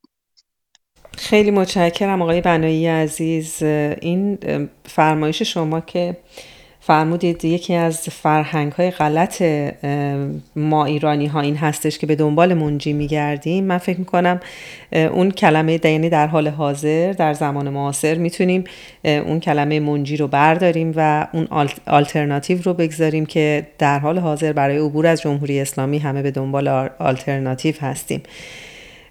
خب اگر که اجازه بفرمایید صحبت بهنام عزیز رو بشنویم. بهنام جان درودهای بی پایان بر شما. بفرمایید بله، این topic خیلی خوبیه. من خیلی در مورد این خودم شخصا تو کلاب صحبت کردم. به نظرم بحث فرهنگ به غایت مهمه. یک بحث ویترینی هم نیست. بسیار مهمه. وقتی ما میگیم اخلاق فرهنگ بعضی از دوستان میگن آقا جانم آزاد نکش حالمون رو به هم نزن. متوجه نمیشن که این مسئله چه میزان مهمه. من اول از بحث کلمه فرهنگ گفتن مهمه. من از تعریف دیکشنری امریکن هریتیج رو می‌خونم که به نوعی بعضی میگن دیکشنری فرهیختگان امریکاست میگه behavior patterns traits arts beliefs institutions and all other products of human work and thought. چیزی که برای من مهمه تو این تعریف میگه behavior patterns الگوهای رفتاری. ببین من نمی‌خوام برم سراغ بحث های مثلا زیبایی شناختی و شعر و شاعری حالا اونا بعدا سر جاش. ته کاسه الگوهای رفتاری این جامعه چیه؟ ببین اولین چیزی که این دیکشنری تعریف می‌کنه میگه behavior patterns and traits ویژگی های جمعی این مردمان و الگوهای کلی رفتاریشون چیه؟ این بسیار مهمه. حالا بعدش الان متصلش می‌کنم به بحث های امروزی. و بعدش هم فرهنگ کلی رو باید وصل بکنیم به فرهنگ سیاسی political culture. فرهنگ سیاسی ما چیه؟ و خیلی specific صحبت بکنیم. یعنی مشخص to the point. یعنی نه مثلا بریم صحبت های خیلی کلان مثلا بله فردوسی و شاعر. باشه الان ته کاسه چیه؟ ما فرهنگ فردوسی رو گرفتیم. فرهنگ فردوسی چی بوده؟ جوانمردی و سربداری بوده و فرهنگ سلحشوری بوده. الان هست یه همچین چیزی؟ من میام تو کلاس صحبت می‌کنم از دفاع مشروع میگم ای پدر مادر این اومده مثلا بچه‌ها رو بترسونه. ما می‌خوایم مدنی باشیم. آقا مدنیت سر جاش این حکومت چه مدنیتی درش هست؟ آیا فرح آیا من مثلا زحاک رو چجوری براندازی کردن مگه کاوه مسلحانه براندازی نکرد؟ مگر این رو بالا نبردن؟ سه تا دموکراسی اول دنیا کدوما بودن؟ آمریکا انگلستان و فرانسه. هر سه مسلحانه بوده. دموکراسی فرانسه که اون اولین برنامه‌شون بسیار خونبار بوده. اوکی اینا رو مثلا مردم توجه می‌کنن یا نمی‌کنن؟ آخه ببینید ما فرهنگ سلحشوری رو الان خیلی مسائل مختلفی تو این بحث فرهنگ مطرح میشه که ذات بدبختی تاریخی ما همین فرهنگه. همین بی اخلاقیه خانم سهیلا حجاب در درون زندان چی گفت؟ گفت اول اخلاق برگردیم که بتونیم به هم اعتماد کنیم بعد کار جمعی کنیم. بله دوستان خب معلومه که وقتی اخلاق نباشه تا سر کوچه هم کسی باد نمیاد. چه برسه با هم دیگه مثلا جمع بشیم و یه کار دست جمعی رو انجام بدیم. بنابراین اخلاق یه بحث ویترینی نیست. یه بحث ساده نیست که ما ازش کنارش بگذاریم اتاقها و اتاقها می‌خواد ولی خب باعثی دید که چه ابزارهایی دستمونه. من می‌خوام فرهنگ سیاسی رو خود باز بکنم. من اعتقاد دارم ایرانی حداقل گرا شده. حداقل گرا یعنی چی؟ از کجا می‌فهمی؟ میاد بین بد و بدتر انتخاب می‌کنه. نمیاد بگه که آقا اصل انتخابات در ولایت فقیه الان عوض شده خورده بهتر شدیم ما. توهین به شعوره یعنی احمد جنتی میشینه رو صندوق رای میگه یه سری بچه‌ها بیاین سر سفره انقلاب با هم گلاویز بشیم بعد ما میگیم مثلا احمدی نژاد مثلا نره بالا فلانی بره میریم رای میدیم. بازی بد و بدتر. بعد میایم جلوتر. الان چه جوری داریم زندگی می‌کنیم؟ میگیم همین که یه نفسی می‌کشیم آقا بسته اون بجز اون اقلیت محضی که میرن دلاوری می‌کنن من کار با ندارم. ما ما داریم اکثریت جامعه رو هر هر وقتی من حرف می‌زنم کسی ممکنه بیاد چهار تا مثلا استثنا رو بکشه بیرون بگه دیدی غلط گفتی؟ ما داریم در مورد مجورتی اکثریت صحبت می‌کنیم. استثنا ها هم بله همیشه هستن. همه پویا بختیاری نیستن ولی وجود داره. پویا بختیاری نوید افکاری اینا هستن. ما بحثی رو اونا نداریم. حداقل گرایی یعنی چی؟ یعنی اینکه فکر متوجه نیستش که وقتی که فرهنگ سیاسی ما میشه بازی بین بد و بدتر حالا سب کن بذار ببینیم چی میشه یا بذار بقیه اول برن جلو نهایتا به جایی می‌رسیم که دیگه نباید نگران این باشیم که چی میشه. بلکه باید فقط نگاه کنیم که چی شد. آن چیزی که شد فقر خشنه. طبق آمار خود جمهوری نکبت اسلامی ها یعنی شما برید توی وبسایت از مرکز آمار ایران میگه کسانی که زیر دو دلار پول خرج دارن بکنن در روز. چند درصد مردم؟ 80 درصد مردم ایران روزانه زیر دو دلار پول دارن خرج می‌کنن. بعد شما برو تو بانک جهانی ببین معیار extreme poverty فقر خشن چه میگه کسی وقتی که زیر دو دلار پول داشته باشه خرج کنی. بحث این نیستش که مثلا دندون درد می‌گیره باید بری بکشی چون پول نداری. این میشه فقر نسبی. فقر مطلق یعنی کار می‌رسه به غذا و سرپناه. این basic اولیه. گوشه خیابون زاغه نشین بشی. یا یه سری نیازهای اولیه‌ت پاس نمیشه. بنابراین این فرهنگ حد اقل گرایی حالا صبر کن ببینیم چی میشه. یه منجی بیاد. بذار اول. این فرهنگ پولیتیکال فرهنگ سیاسی مردم ایران نظر اینه. بذار بقیه برن جلو. بعد ما هم سهیم میشیم تو منافعش. بذار اول بقیه برن جلو. توجه می‌کنی؟ یک همچی فرهنگی من نمی‌خوام. کلمه بزدلی خیلی شدیده ولی یک کلمه دوستان اختراع کنن که بعدا به من نگن توهین کردی به مردم. ببینید دقیقا متضاد فرهنگ سلحشوریه فرهنگ سمه پدران بنیانگذار چیکار کردن؟ مسلحانه بود. در انگلستان چیکار کردن؟ آقای ویلیام رفت از هلند سپاه برداشت و بعدا اومد لندن رو فتح کرد با کشتی اومدن در یک جز... در یک بندری پیاده شدن. در انگلیس در فرانسه چیکار کردن؟ رفتن که مسلحانه اون نما... مکانی که نماد سرکوب اون پادشاهشون یادم رفت اسمش رو فکر کنم 16 هم لویی 16 هم بود فکر کنم. بود اونجا اون اول اون محل سرکوب رو به طرز بسیار وحشیانه گرفتن. همه رو سر گردن ها رو زدن به سر چوب بس کردن سر سر این افراد رو. من نمیگم تایید نمی‌خوام بکنم ولی می‌خوام بگم تاریخ رو با هم یه دور بخونیم. ببینیم از چه اتفاقاتی. بعد حالا آیا اینها گفتن بده؟ مثلا تاریخ اومد گفت بد. آره تندرویاش بد بود ولی اصل سلحشوری بدون اون اصلا آزادی ممکن نمی‌شد. تندروی هم که شد بعدش هم توضیح داره ها. نمی‌خوام برم. مثلا اتریش حمله کرد شرایط جنگی شد. در فرانسه در فرانسه حداقل اینجوری بود ولی در انگلستان و آمریکا که دیگه اینطور نشد. چون شرایط جنگی نبود بنابراین حواسمون باشه که اصل دموکراسی ها لزوما ممکنه که از لوری تفنگ هم بیرون بیان. این چیزایی که به غلط ما داریم با هم بحث می‌کنیم. بنابراین که فرهنگ حداقل گرایی فعلا یه نفسی می‌کشیم ولی نگاه می‌کنیم می‌بینی دیگه نفس کشیدن هم بعدا فکر کنم پولی شده. مثلا خوزستان از بس ریزگرد اومده. نفس هم نمیشه کشید. بازی بد و بدتر رو راحت راحت تن میدیم. چرا اینجوری شده؟ احتمالا به خاطر سرخوردگی از انقلاب 57 که افتادیم دنبال خمینی عکسش مثلا دیو چو بیرون رود فرشه در آید بعد بچه اومده دیدیم آقا همون تنها حرف راستش این بود اقتصاد مال خر است. الان ایجاد کرده. تحویل بگیرید. بعد سرخورده میشه. چرا؟ چون می‌بینه هم دنیاش نابود شد هم معنویتی در کار نیست کلاهبرداری بوده. بنابراین این باعث سرخوردگی تاریخی شده. و یه مقدار فاصله بین انقلابا نمی‌تونه انقدر کم باشه. بعد چون فقر خشن ایجاد شده بی اخلاقی رو این دامن می‌زنه. مثلا من خودم اگه غذا نداشته باشم بخورم نیازهای اولی هم پاس نشه چقدر به فکر مثلا فضائل اخلاقی هم. خب طبیعیه دیگه وقتی جامعه فقر خشن درش سوار شد اون سلسله مراتب نیازهای مازلو اصلا متضاد میشه با اون فضائل اخلاقی. همون تعریف فرهنگ چیه؟ Behavioral patterns الگوهای رفتاریش بد حیوانی میشه. همه ما اول حیوان هستیم بعد انسان دیگه. اگر نیازهای حیوانیمون پاس نشه ما اول دنبال اونا هستیم. بنابراین رو الگوهای رفتاری اثر می‌ذاره. سرخوردگی تاریخی باعث شده هر کسی کلاه خودشو بچسبه این کلاه خود چسبیدن جامعه رو اتمیزه کرده. به این معیارهایی که می‌تونیم بگیم ایران به افول فرهنگی افتاده خب خیلی زیاده. مثلا ما می‌تونیم آمارها رو نگاه بکنیم. مثلا ببخشید من اینجا یه سری نوت داشتم گم شد. آمارامون مثلا می‌تونه این باشه که جرائم خشن. آمار کلاهبرداری سن فحشا سن اعتیاد قتل طلاق و پرونده های باز قضایی که فکر کنم خیلی آمار شهید داره تو ایران. اینا رو وقتی نگاه می‌کنیم می‌بینی همه این آمارها تو حوزه اخلاق سر به فلک گذاشته و نشون میده که وضع اخلاقی جامعه بسیار بیمار شده و همین باعث شده که هر کسی وقتی میره تو جامعه چه تجربه ای رو می‌کنه. جامعه انگار مثل جنگل شده. من دلیلی که از ایران اومدم بیرون همین بحث بی اخلاقی بوده اصلا قابل تحمل نبود برام. این بربریتی که حاکم بود. حتی تو اداره که می‌رفتی در قالب زیرابزنی و مسائل اینجوری مطرح بود تو خیابون که میومدی یه تصادف می‌شد. حق حق هم با شما بود. طرف خواست قمه بکشه. چرا که اینا خیلی طولانیه که چرا اینجوری شدیم و اینا. ولی الگوهای رفتاریمون همینا شده دیگه. اکثریت اینه. بعد این باعث میشه وقتی آدم میاد بیرون احساس می‌کنه خدا یک بربریتی در این جامعه حاکمه. بذار کلاه خودمو بچسبم. بعد جامعه اتمیزه میشه. توجه کنی کار گروهی سخت میشه. خب صوت شدن پیوندهای بین مردم وجود میاد. وقتی کار فرهنگی بد شد کار کار گروهی سخت شد سازماندهی سخت میشه. الان ما سازماندهی می‌خوایم واسه براندازی. جامعه مدنی تضعیف میشه. از اون حکومت هم که جامعه مدنی رو سرکوب می‌کنه حکومت های توتالیتر دامن می‌زنن به این گسست اجتماعی. بعد علاقه منجی رو که دوستان گفت بسیار مهم بود. بنابراین ما از اینا استفاده کنیم که کانکلوژن یعنی خروجی های سیاسی بگیریم. وقتی که ما منجیگرا هستیم آیا می‌تونیم بریم بگیم که مثلا رهبری گروهی؟ شک دارم من. من اعتقاد دارم ایرانیا کار گروهیشون سخته. بنابراین وقتی یک عزیز سیاسی میاد میگه که آقا رهبری گروهی. من میگم آقا اینا معطل بازی گروهی اسمشه.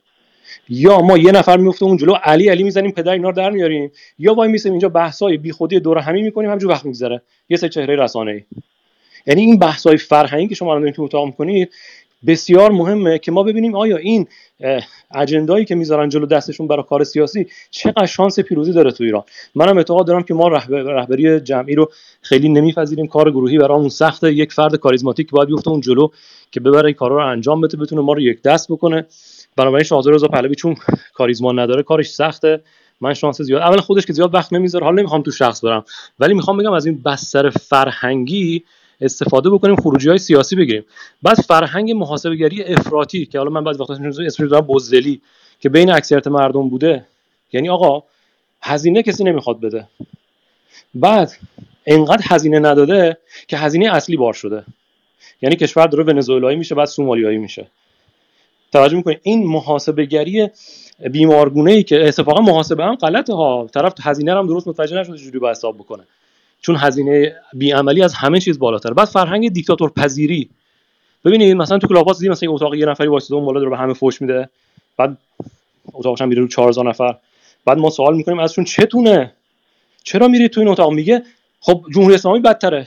چرا که اون داره آدم می‌کشه این داره فوش میده. اه تو دوباره حداقل گرا شدی؟ چون جمهوری اسلامی می‌کشه تو رفتی جایی که فوش بخوری. توجه می‌کنی دیکتاتور پذیری چاپلوسی از همدیگه. یکی رو می‌ذارن سلبریتی بازی می‌کنن. بعد فرهنگ شارلاتان دوستی شما چند نفر آدم شارلاتان می‌بینی که با وجودی که افشا شدن شارلاتانن باز ما میریم دور اینا جمع میشیم. واقعا باید اینا همه ریشه یابی بشه. فرهنگ معرکه دوستی نمیگم که جوامع دیگه ندارن ها معرکه دوست توشون نیست. ما می‌خوایم ببینیم آقا وقتی مثلا اکبر خوشگوش میاد 8000 نفر میرن داستان چیه؟ مثلا بیا مثلا هر وقت می‌خوان کسی رو تخریب بکنن جذاب میشه. این فرهنگ م... بیا مثلا سلبریتی هامون چقدر مح... بی محتوا شدن و دوستشون داریم. مثلا امیر تتلو مثلا شده سلبریتی یا ندایاسی و بقیه فلاسفه. این مسائل چجوری داره تو کشور ما وجود میاد؟ اینا رو کسی بررسی کرده؟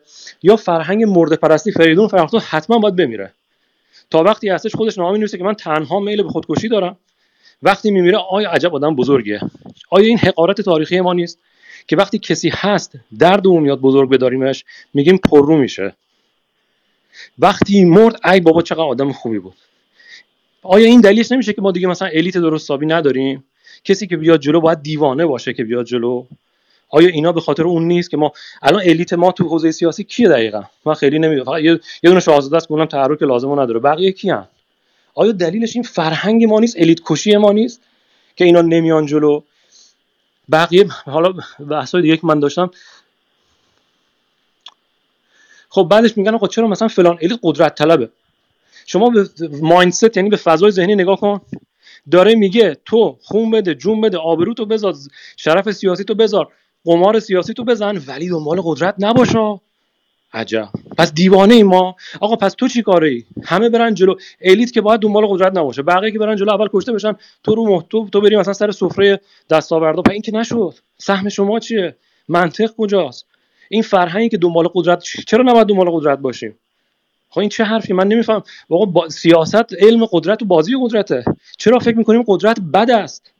حتما باید که مثل آخوند گولمون بزنه بگه ما تشنگان خدمتیم نه شیفتگان قدرت. وقتی اومد سر کار پدرمون در ما اونجوری دوست داریم؟ اگه کسی صداقت داشت میگم ای بی تربیت بزنید گردنش رو بشکنید چه این نکبت از کجا میاد؟ چرا نمی‌تونیم با هم صادق باشیم؟ توجه کنید اینا مشکل. هر کسی مثلا ناز کرد مثلا میگیم این خوبه. هر کسی گفت من آقا دنبال قدرت هستم. صداش هم قشنگ محکم کرد. میگیم این چیزه خود محوره و خود شیفته است و این بی تربیت و احمقه. اینا چرا ما چرا ما اینجوری من اینو واقعا برام سواله. و شاید دلیل این که الیت درستابی نداریم سازماندهی نداریم همین الیت کشی ماست. همین انگاره های ذهنی غلطیه که من به نظرم دونه دونه اینا آسیبه. خب همین دیگه. من فکر کنم بعد از اینا یه آینده هم دوستان زحمت بکشم بگم که چشم انداز چیه. اگر این حرفای من درسته ما کدوم ابزاری داریم که اینا رو اصلاح کنیم؟ مگه فرهنگ اصلاح کردنش ابزار نمی‌خواد؟ آموزش نمی‌خواد؟ مگه تو بحث فقر خشن فرهنگ رشد می‌کنه؟ مگه بدون جامعه مدنی درست حالا اینا همه چیز مرغ تو مرغه. ولی باید دوستی بیاد بگه که به چه سمتی میریم؟ ونزوئلایی میشیم. من خودم روی اینا بحث کردم نظر هم دارم. ولی اینا باید برسونیمش به اینجا که بگیم نهایتا چه خواهد شد. مرسی بهنام جان. آقای دکتر قاضیان عزیز بفرمایید دیگه. من فکر می‌کنم انقدر بهنام صحبتهاش گسترده بود که و سوالات مبنایی رو مطرح کرد. البته من اینو می‌دونم که جامعه شناسان کارشون تحلیل هست و اینکه واقعا نسخه نمیپیچند ولی حالا شما بفرمایید خواهش می‌کنم. خواهش می‌کنم. بله نسخه که باید رفت داروخانه گرفت. برخلاف تصورم آقای بهنام خیلی به موضوعات فراوانی اشاره کردن و روی اون موضوع خودشون متمرکز نموندن. معمولا دیدم که ایشون خیلی محدود و مشخص صحبت می‌کنن.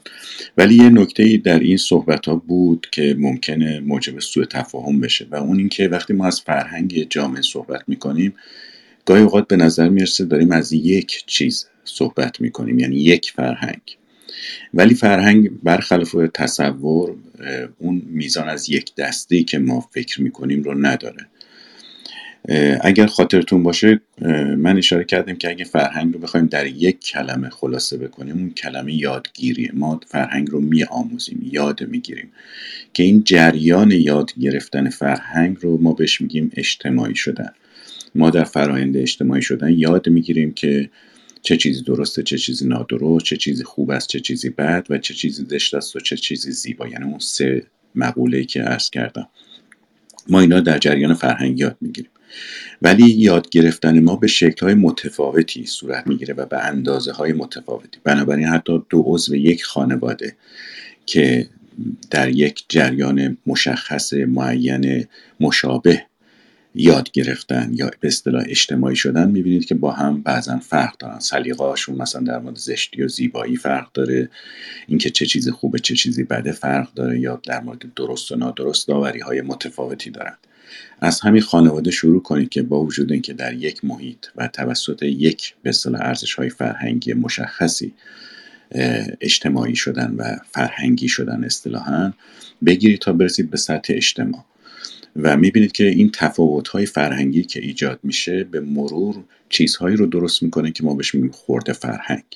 یعنی در دل یک فرهنگ عمومی در یک جامعه خورده فرهنگ هایی داریم که اینا با هم متفاوت هستند که ما اینها رو مثلا به شکل خیلی روشنی در سبک زندگی های متفاوت می‌بینیم. از سبک سلیقه زیبایی شناختیشون بگیرید تا داوری های اخلاقیشون تا نگرششون به چه چیزی درست است و چه چیزی نادرست. مثلا فرض کنید عده ممکنه دل بیشتر به خرافات بسته باشن عده نگرش علمی تری داشته باشن عده نگرش اینطوری داشته باشن یا اونطوری در مورد حقیقت هم می‌بینید که ممکنه متفاوت باشن. بنابراین وقتی ما از یک جامعه و فرهنگ یک جامعه صحبت می‌کنیم حواسمون باید باشه به تعمیم های ناروا.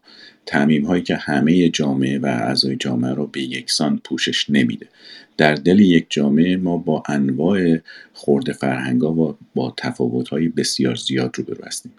در جامعه هایی که اون بنیان های مشترک فرهنگی یعنی اون چیزی که جامعه رو تبدیل می‌کنه به یک جامعه خیلی متفاوتن و تفاوت و اختلاف زیاده ما با مشکل بیشتری روبرو هستیم. یعنی شکاف های فرهنگی فوق زیادی داریم.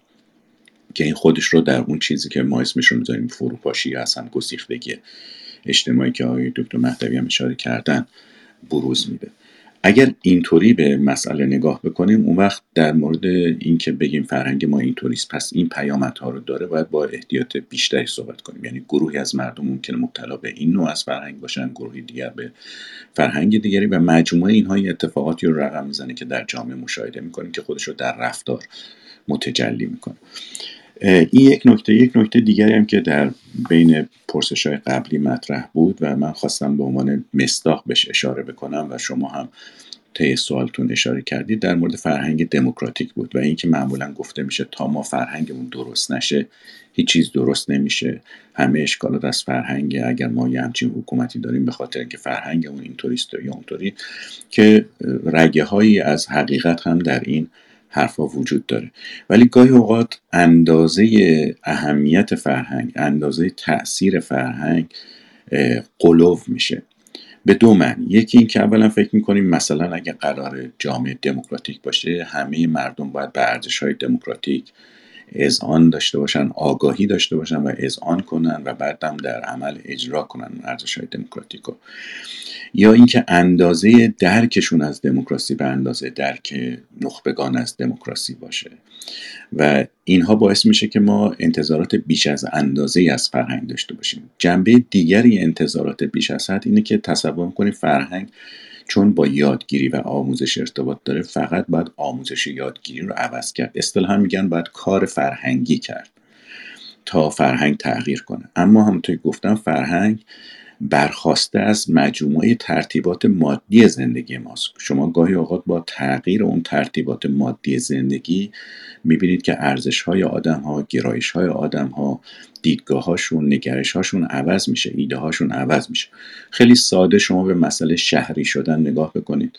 وقتی آدم ها وارد زندگی شهری میشن و شهر بزرگ محل زندگیشون میشه ارزش ها و گرایشاشون تغییر می‌کنه. مثلا در جامعه خود ایران نگاه بکنید شما یک نوع همگرایی یا به اصطلاح همبستگی می‌بینید به بین میزان شهری شدن. و میزان کاهش گرایش به اعمال دینی. خب این بدون اینکه شما هیچ نوع تغییر فرهنگی لزوما داده باشید یعنی آموزش خاصی داده باشید اتفاقا می‌بینید که آموزش ها در همه این سالها برای این بوده که مردم دیندارتر بشن از رسانه های رسمی و کتاب و آموزش و تحصیلات و همه جا دارن سعی می‌کنن مردم رو دیندارتر کنن. ولی مردم کمتر دیندار شدن یعنی پیمایش های مختلف این رو نشون میده که دینداری مردم رو به افول بوده. خب هیچ پس اینجا آموزش می‌بینید که نقشی نداشته. مجموعه ترتیبات مادی زندگی است. من جمله شهری شدن و همه آثار و عوارضی که به بار میاره. اگر دوباره اینطوری به مسئله نگاه بکنیم می‌بینیم غیر از اون انتظارات بیش از اندازه که از فرهنگ داریم سر جای خود بلکه فکر می‌کنیم فرهنگ فقط از طریق فرهنگی تغییر می‌کنی از طریق آموزش یاد دادن در حالی که تغییرات مادی گاهی اوقات موجب تغییرات فرهنگی میشه و ما معمولا به این تغییرات مادی بی توجهیم. در حالی که اگر اون تغییرات مادی صورت بگیره اون تغییرات فرهنگی هم رخ میده. یه نمونه دیگهش در مورد اون قتل های ناموسی است. اگر نگاه بکنید ببینید مثلا قتل های ناموسی نه در جاهایی که لزوما مردم خیلی معتقده به اسلام هستن پیش میاد بلکه بیشتر در جاهایی پیش آمده که توسعه اجتماعی اقتصادی به گونه ای نبوده که بافت قبیلگی اشیرگی تیرگی رو از بین ببره. و در نتیجه اون مجموع انتظاراتی که اون جامعه اشیره روی دوش فرد می‌ذاره باعث ارتکاب قتل ناموسی میشه. در حالی که جاهای دیگری داریم که تعصبات دینی قوی تری است ولی چون بافت اشیره قبیلگی اصلا پاشیده اون عمل قتل ناموسی رخ نمیده. خواستم از اینجا تاکید کنم که وقتی از اثر فرهنگ صحبت می‌کنیم یادمون باشه که فرهنگ همونطور گفتم از آسمون تو کله آدم ها نمیافته بلکه مجموع ترتیبات مادی است که اون احساسات و عواطف و اندیشه ها و ایده ها و افکار رو در ذهن ما میپروره و موجب تغییرش میشه و تغییر اوضاع و احوال زندگی مادی. می‌بینید که چگونه موجب تغییر اوضاع و احوال فکری و فرهنگی ما میشه. یه نمونه خیلی مشخصی از اون بحث دموکراسی که شما می‌کردید رو من در سه تا نکته فرهنگی می‌خوام خلاصه بکنم.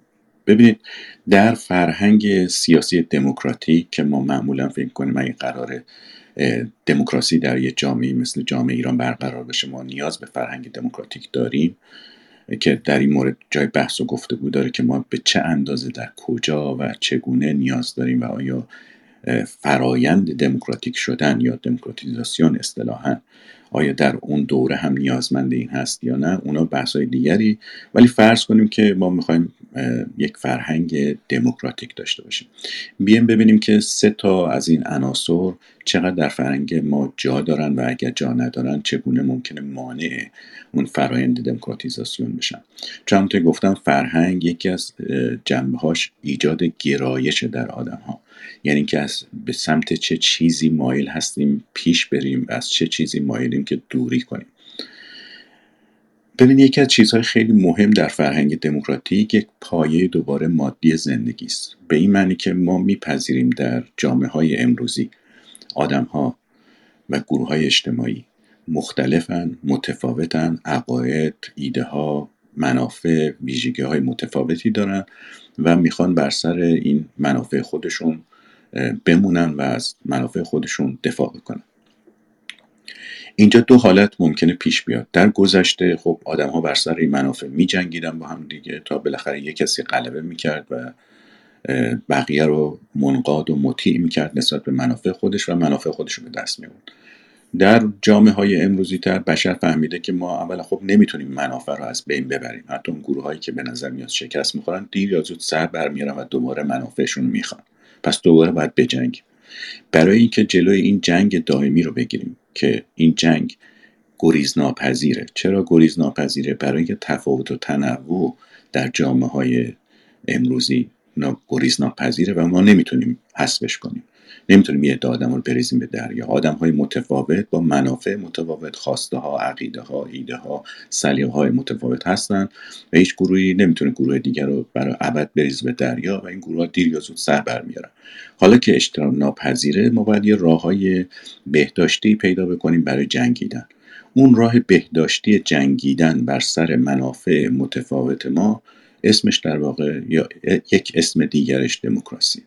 دموکراسی در واقع نحوه حل و فصل مسالمت آمیز اون منافع متفاوتی است که ما داریم. ما بر سر این منافع متفاوت قبلا با شمشیر و گلوله می جنگیدیم.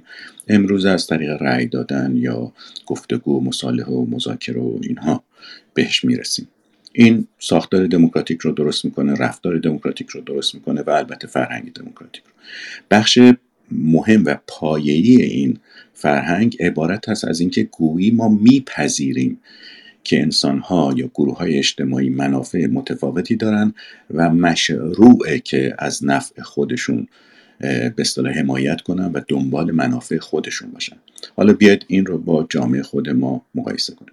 خب در همین کلاب هاست یا در گفتگوهای عمومی یا در خیلی جاهای دیگه شما می‌بینید که وقتی می‌خوان کسی رو متهم کنن یک گروهی رو متهم کنن میگن این آدم دنبال منافع خودشه.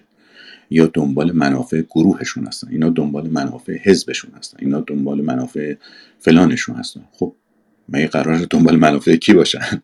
آدم ها قرار دنبال منافع خودشون باشن. گروه های اجتماعی قرار دنبال منافع خودشون باشن. من و شما و دیگری هم باید دنبال منافع خودمون باشیم. یه جایی این منافع با هم دیگه تصادم می‌کنن. ما باید بسترش بجنگیم و اونجایی که میجنگیم اینه که چگونه با همدیگه سازش کنیم. مصالحه کنیم بر سر این منافع. چرا؟ چون منابعی که می‌خواد نفع همه ما رو برآورده کنه محدودن. بنابراین در واقع ما داریم بر سر اون منابع محدود با هم دیگه میجنگیم. حالا چه جوری می‌تونیم منابع رو به گونه تقسیم کنیم که به همون به هممون اون مقدار ممکن و مطلوبمون برسه؟ این اسمش میشه مصالحه میشه سازش. خب باز دوباره می‌بینید که یکی از عناصر دیگه پیدا میشه به نام سازش که از نظر ما خیلی مطروده. همونطور که نفع بردن مطروده و اگه کسی گروهی ادهی دنبال منافع خودشون باشه از نظر ما محکوم هستن اینکه کسانی یا عده یا گروهی به دنبال سازش باشن هم دوباره محکوم مطروده. این دوتا دوتا از پایه های مهم فرهنگ دموکراتیک هستن یعنی پذیرش مشروعیت نفع و پذیرش یا اهمیت مزا... ببخشید سازش. این دوتا پایه های یک نوع مهارت رو ایجاد می‌کنن که ما اسمش می‌ذاریم مذاکره. مذاکره از دل اون دوتا بیرون میاد. از دل اینکه جامعه ها نفع های متفاوت دارن نمیشه این نفع رو از بین برد باید باش سازش کرد و برای این سازش ما نیازمند مذاکره هستیم. مذاکره منظورم اینجا مذاکره اجتماعیه. نه لزوما نشستن پشت سر یک میز که اون شکل سازمانی اجرای اون مذاکره اجتماعی مذاکره اجتماعی یعنی بر سر این منافع متفاوت که ما می‌خوایم سازش کنیم باید بالاخره به یه جایی به یک شکلی با همدیگه به توافق برسیم. جریان به توافق رسیدن یک نوع مذاکره اجتماعی رو پدید میاره. که حالا یه روز این است که دو گروه حزبی میشن یه جایی با هم دیگه مذاکره می‌کنن. یه وقت در رأیگیری ظاهر میشه که خودش در واقع یک نوع مذاکره اجتماعی است که ما به یک سازشی تن میدیم بین همه گروه های اجتماعی موجود. خب میشه بررسی کرد و دید که ما در حازمه و به اون ذوق فرهنگی ما در حازمه فرهنگی ما چقدر این دوتا یا سه تا عنصر حضور جدی دارن و ما چقدر حاضر به اینها تن بدیم. وقتی فرهنگ سیاسی جامعه خودمون رو مقایسه کنیم با این دو پایه یا سه پایه اصلی فرهنگ دموکراتیک می‌بینیم که فرهنگ ما کماکان هنوز انقلابیه فرهنگ انقلابیه.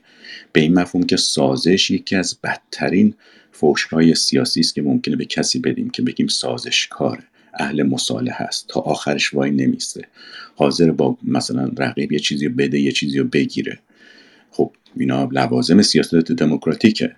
ولی ما می‌دونیم که چقدر اینها در فرهنگ سیاسی ما ناپسند و نامقبوله و وقتی شما چنین ایده هایی داشته باشید رفتار سیاسیتون هم رفتار سیاسی انقلابیه و این معنیش نیست که از بالا تا پایین یک حکومت رو باید بکشید زیر تا یه نظم نوینی برقرار کنید. و به همین دلیل هم شما می‌بینید که این فرهنگ انقلابی در کمتر از 100 سال دو تا انقلاب اجتماعی بزرگ آفریده در جامعه ما که کمتر کشوری شاید به این شیوه بشناسیم و تعداد زیادی خیزش های اجتماعی برای پایین آوردن همون دولت هایی که بر سر در اثر این انقلاب ها در واقع به قدرت رسیدن. یعنی نشون دهنده حازمه پرقدرت فرهنگ انقلابی است در جامعه ما و طبیعی است که هر سیاستگری هر اهل سیاستی که بخواد در چنین فضای کار کنه باید ملاحظات این فرهنگ اندازه های تاثیرش روی سیاستی که می‌خواد پیش ببره را هم در نظر بگیره و بدونی که موانع رسیدن به اون دموکراسی مورد نظر کجاست و تا چه اندازه میشه اونا تغییر داد و به علاوه چقدر تغییرات مادی ممکنه کمک بکنه به تغییرات فرهنگی که ما مورد نظرمون هست. ولی در مورد اینکه آیا ما برای داشتن یک جامعه دموکراتیک حتما و حتما باید فرهنگ دموکراتیک داشته باشیم اول و چه اندازه و در مورد چه کسانی اینا جای بحث و گفتگوهای بعدی است که می‌تونیم براش وقت بذاریم بله خیلی متشکرم آقای دکتر قاضیان عزیز و قول رو از شما بگیرم که این مباحث رو داشته باشیم در جلسات بعدی و دنبال بکنیم. من منتظر هستم که شما هر زمان بفرمایید من در خدمت هستم برای تشکیل جلسات. خب ماه منیر عزیزم یک نکته دارند. ماه منیر جان شما بفرمایید نکتتون رو و بعد رضا قیاس عزیز شما هم رضا جان بعد بلا فاصله بعد از ماه منیر دیگه من مایک باز نمی کنم شما هم سوالتون رو مطرح بکنید و بعد صحبت های نکتا رو میشنویم و قربون محبت البته تاکید کردم که عجله هم نیست اما خیلی خوب شد که بعد از حرفهای دکتر قاضیان حرفای همیشه اغلب درست و به جا و تقریبا کاملشون یه نکته ای رو خواستم فقط اضافه بکنم که مسئله قانون سهم قانون در فرهنگ. فقط یک مثال بازم ادامه در حقیقت همون مثال قبلیم هست. دروغ مسئله دروغ. در امریکا جرمه. رسما جرمه. قانونا جرمه. ببینید داشتیم صحبت این می‌کردیم که متغیرهای چقدر این لغت رو دوست دارم برای که دائم در حال تغییره. متغیرهای کم یا بیشونده فرهنگ همین نکته رو نگاه بکنیم مقایسه کنیم با ایران. ببینیم این یه دونه متغیر رو چه بلایی سرش آورده. این مسئله راست بودن راستگویی راستی رو راستی یا مسئله همون مسلحتی که مثال زدم. این نکته رو دقت بکنیم. فقط حالا ایران و امریکا که میگم من مسلما ایران زادگاه همه دوستش دارم ولی داریم راجع به خود نقدی می‌کنیم بلکه کمک بکنیم به خودمون. توی ایران توی فرهنگ عمومی دوباره در داخل گیومه فرهنگ عمومی مسلما نه استثناها. راستگویی در نهایت یه فضیلت اخلاقی هست. شمرده میشه. میگیم خوبه. چقدر خوب. آفرین. اما اونم تازه نه همیشه. متناسب با مسلحت بینی افراده که میگیم آفرین که راستگویی در عینی که یه جاهایی اگه راستشو بگه میگیم عجب آدم بیورزه ای نتیجه چی شد؟ نتیجه اینکه تو ایران بذر بیاعتمادی دائم منتشر شد به خاطر که اینجا یعنی اون اصل قانونی حقوقی که همه جای دنیا علل قاعده باید اون باشه اصل بر باشه تو ایران درست برعکس می‌بینیم. یعنی باید هیچ کس به هیچ کس از باز دوباره میگم از شعارهای سیاسی تا بین همسران بیاعتمادی هست. خب اون وقت چه اتفاقی میفته اینجا اصل بر همون براعت همچنان پیش میره همه چیز بر مبنای اعتماد پیش میره و همینطوری آرامشی که بین افراد منتشر میشه. درست برعکس اونجا چه اتفاقی میفته درست تو همون بستر بیاعتمادی هست که حاکمان مسلحت خودشونو پیش می‌برن. نه حتی منفعت مردم رو که خود اونم دوباره بحثایی هستش روش که آیا خود منفعت مردم منفعت بگیم منافع ملی هم آیا منو مجاز می‌کنه که دروغ بگم؟ خلاف حقوق بشری کنم؟ نه. مرسی زهر جان عزیزم. ببخشید من اینجا بد کردم. نه خواهش می‌کنم. نه خواهش می‌کنم. ماهمونیر عزیز آقای قیاس گرامی من قرار ماک باز نکنم. بفرمایید نمی‌دونم چون شما حرفایی که می‌زنین بهش عمل نمی‌کنین برای من من تشکر می‌کنم. شما یه سوالی رو فرمودین از جناب قاضیان.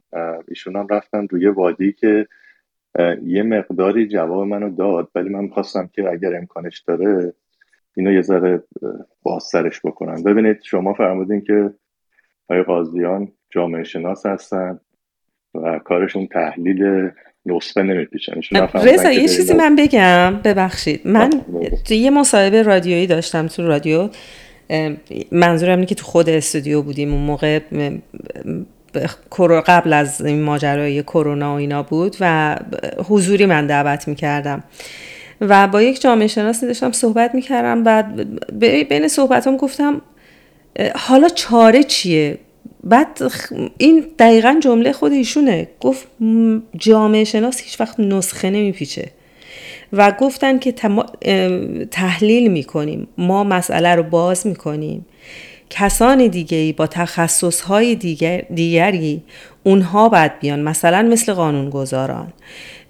ببین جامعه شناس حالا من برداشتم رو از صحبت هایشون میگم. جامعه شناس میاد مشکل رو اون اون, اون یک تحلیلی داره میاد مشکل رو باز می‌کنه. مثلا درباره قتل های ناموسی من حالا یک تجربه نزدیکی داشتم که یک اتاقی داشتیم با آقای دکتر قاضیان پنج تا عامل رو معرفی کردن ایشون درباره قتل های ناموسی. هر کدوم از این پنج عامل که مؤثر بود در زمینه این قتل ها واقعا مربوط به یک شعبه ای از نهادی از حکومت بود. و هر کدوم از اینها رو یک نهاد باید مدیریت می‌کرد و باید سر و سامون می‌داد. مثلا یکیش نقص قوانین بود. مثلا یکیش توسعه بود عدم توسعه یافتگی اون مناطق بود. یا مثلا یکیش گفتمان های حمایت کننده بود مثل سینما. ببینید جامعه شناس نمی‌تونه کار عملی بکنه توی همه این حوزه ها بنابراین جامعه شناس مسئله رو باز می‌کنه. کسان دیگر متخصصان دیگر باید بیان کمک بکنن که این مشکل حل بشه. ببخشید رضا جان بفرمایید. شما نذاشتین من سوالام بکنم. منم چیزی که می‌خوام بگم خلاف اون چیزی که شما فرمودین. این مسئله اینه که دقیقا این درسته. جامعه شناس تحلیل می‌کنه. من از ژورنالیست سوال می‌کنم میگه من ژورنالیستم خبر میدم. روشنفکر میگه نه شما باید بیاین منو باید بزن اصلا شما باید بیاین منو کشفم بکنید. اصلا شما لیاقت منو ندارید. نمی‌فهمید شما اصلا. حالا بعضیا. بعد این سوال پیش میاد که خب اون کسان کیا هستن؟ یعنی الان مثلا تو همین دموکراسی یا بیاین پشت یه میز بشینید اونا کیا هستن؟ مثلا من از آقای ویسینو پرسم گفت مردم. یعنی یه چیز کلی. خب این یه ذره فکر می‌کنم که کم لطفی است حالا می‌تونی بگی نمی‌دونم ولی یه چیز کلی به نظر من زیاد جالب نیستش. از دید آقای قاضیان اگر می‌دونن کیا باید این کارو بکنن و کیا به اونا این صلاحیت رو میدن که این کارو بکنن. تشکر. مرسی رضا عزیز. نکتا جان صحبت های شما رو بشنویم. درود بر شما عزیزم. سلام. مرسی که به من فرصت دادیم مرسی از شما و آقای قاضیان و آقای بادان همه دوستان. من یه ذره سوالم متفاوت راستش اصلا یه جورایی برعکس این فضاست. شما دارید راجع به نقش فرهنگ در حوزه سیاست صحبت می‌کنید ولی اینقدر که این روزها به ما بذر ناامیدی میپاشن دوستان در حوزه های مختلف و این تئوری سرزمین سوخته از محیط زیست تا انحطاط فرهنگی و اینا وسطه. ما واقعا به نیر و این آقای به بهنامم بود. قبل ما من همینجوری مثل سیل من شست برد با گل و لای و همه چی. من سوالم برعکس اتفاقا. چون که من دارم اسپانیا زندگی می‌کنم و قشنگ دیدم این پروسه برعکس و سوالم از آقای قاضیان اتفاقا اینه که فرهنگ جامعه اگر که آسیب دیده باشه که ما الان می‌دونیم که دیده. و بارها خودشون و دوستان دیگه با صبوری و با جزئیات و با مساق گفتن که چقدر آسیب دیده. ولی چقدر حالا برعکسه یعنی سیستم سیاسی که درست شه چقدر این درست میشه؟ من اینو مثلا تو اسپانیا دیدم وقتی تاریخشون رو می‌خونم یا با چون به خاطر اینکه زبان یاد بگیرم خیلی با آدمای بالای 60 70 سال صحبت می‌کنم. قشنگ می‌بینم که توی این 47 سالی که فرانکو رفته چقدر همه چیز عوض شده چقدر جامعه لیبرال شده. و این آدم های انقدر دوست داشتنی جذابی که الان هستن و این همه فرهنگشون برای من عزیزه. اصلا اون موقع انقدر درگیری های ذهنی و فشار و استرس و اینا بوده اصلا نمی‌رسیدن به این داستان های این مدلی. من این سوال به دو دلیل دارم می‌پرسم. یه دلیلی به این که من من خودم و آدمای شبیه من نیاز داریم امید داشته باشیم که این راهی که داریم میریم اگرچه سخت و ناهمواره ولی تهش می‌تونیم که بسازیم و از اون طرف می‌خوایم که واقع بین باشیم. یعنی نمی‌خوایم که همینطوری مثلا ایرانی آریایی نمی‌دونم هنر نزد ما است و بست و خون نمی‌دونم آریایی نه من در این که خیلی خود انتقادی رو میپذیرم. اتفاقا آقای بام دادنم آلمان هم. مثلا فکر که دلایلی که اونا خیلی رشد می‌کنن همینه که خیلی خودشون رو نقد حتی بیرحمانه ولی منصفانه می‌کنن. یعنی از کوچکترین اشکالا هم نمی‌گذارن ولی منصف هم با خودشون و دیتیل رو کاملا می‌شناسن و شروع می‌کنن حل کردنش.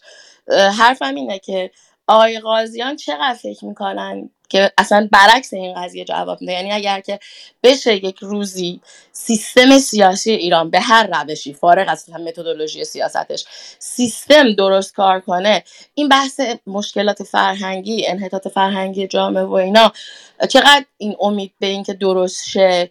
با وضع موجود ایران امید واقع گرایانه ایه ببخشید از اینکه من خیلی توضیح دادم نمی‌تونستم عبارات درست رو برای باز کردنش پیدا کنم. مرسی. مرسی نکته جان. خواهش می‌کنم آقای نجات بفرمایید. مجددا درود بر همه عزیزان و سپاس از برگزار کنندگان و همه کسایی که صحبت کردن و یاد گرفتیم. حضور شما عرض بکنم که اگر قبول بکنیم که فرهنگ عبارت از دستاوردهای معنوی انسان در مقابل تمدن که دستاوردهای مادی است باید قبول کنیم به قول اون بزرگوار که میراث با وصیت‌نامه به ما واگذار نمیشه یا به قول بزرگوار دیگری انسان در تولید معاش مادی خود وارد مناسباتی میشه که خارج از حیطه اراده اوست. پس بنابراین ما وارد یک سری مناسبات می‌شویم در جامعه. که از طریق این مناسبات شروع می‌کنیم به حرکت کردن و همون گونه که چیزی رو به ارث می‌بریم تلاش در تاثیرگذاری بر اون هستیم. طبیعی در دورانهای متفاوت تاریخی این تاثیرگذاری متفاوت است و در این دوران به نظر من به مراتب در ایران متفاوت تر اگر قبول بکنیم که رژیم اسلامی در اثر یک مدیر در یک مدرنیته آمرانه به کار آمد که در زیر سقف اون زیر پوست شب این سنت مذهبی جا گرفته بود و نشناخته شده بود و بعد به انفجاری انجامی باید الان قبول کنیم که زیر سنت مذهبی آمرانه ما داریم به سمت یک مدرنیته می رویم که اتفاقا این ابزارهای بین المللی اینترنت و غیره فضای اونو به مراتب آماده کرده برای اینکه مفاهیم خودمون رو عوض بکنیم. این طبیعی است که به شکل یکسان نیست به طور ناموزون و توی جامعه پخش میشه و پراکنده میشه.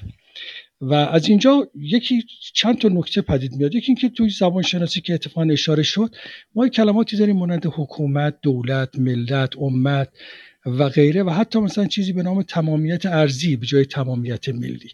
و بعد این مفاهیم از یک نوع بکراند ما گذشته ما فهم ما از ماجرای رابطه آنچه که در بالا خوانده می شود به عنوان دولت حاکمیت حکومت و آنچه که در پایین خوانده می شود کسانی که محکومند دنبال روند و در واقع تنظیم یافته میشن توی این دوران اخیر ما مواجه شدیم با این فرهنگ غرب و یاد گرفتیم از اون و بسیاری از آدم هایی که فریخته آمدن اینجا و صحبت کردن و امروز هم صحبت شد راجع به اینکه تفاوت ها رو مدیریت می‌کنیم به توسط دموکراسی. دموکراسی عبارت از مدیریت تفاوت ها و اختلاف ها و نه ایدئولوژی هاست که می‌تواند جایگزین بشه.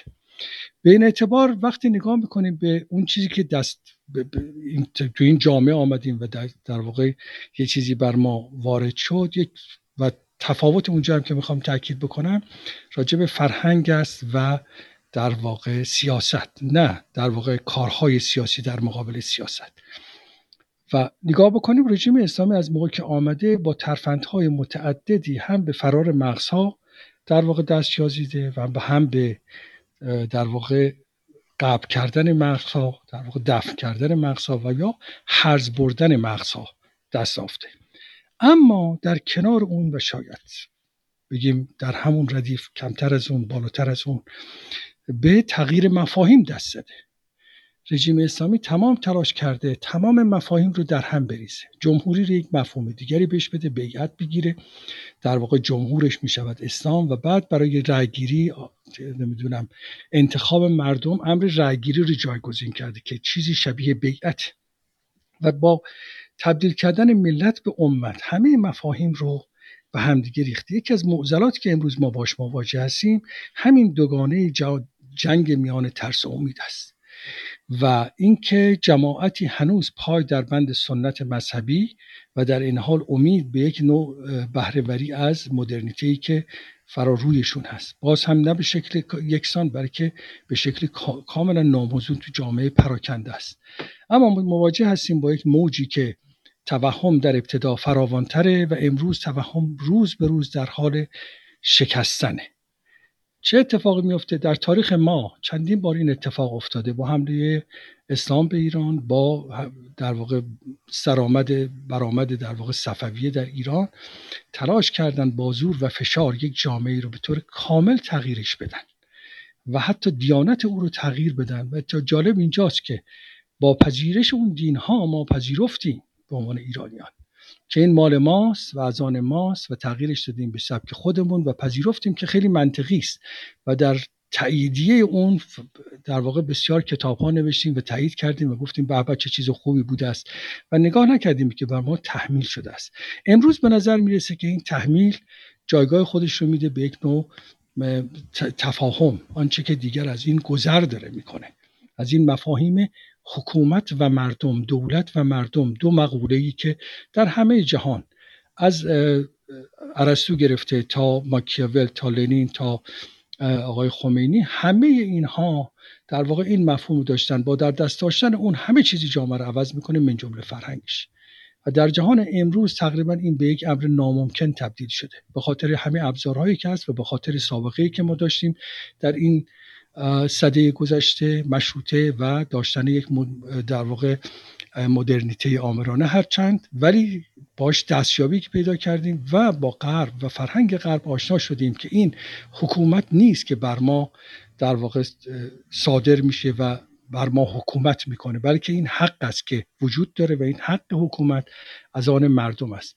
این مفاهیم یواش یواش جای خودش رو داره عوض می‌کنه. یه نمونه دیگه بگم از این تغییرات. این است که با استبدادی که در دوران پهلوی بود تمام کسانی که زیر این مفاهیم استبدادی قائم شدن ذهنیت خودشون رو با یک نوع ایدئولوژی پروروندن پس بنابراین 57 انفجار ایدئولوژی ها بود و یک ایدئولوژی تونست دیگران رو حذف بکنه. امروز دیگر این مفاهیم جایگاه خودشون رو دادن به چیز دیگری. آنچه که در تاریخ ما به نظر من سرکوب شده بود و اون من بود.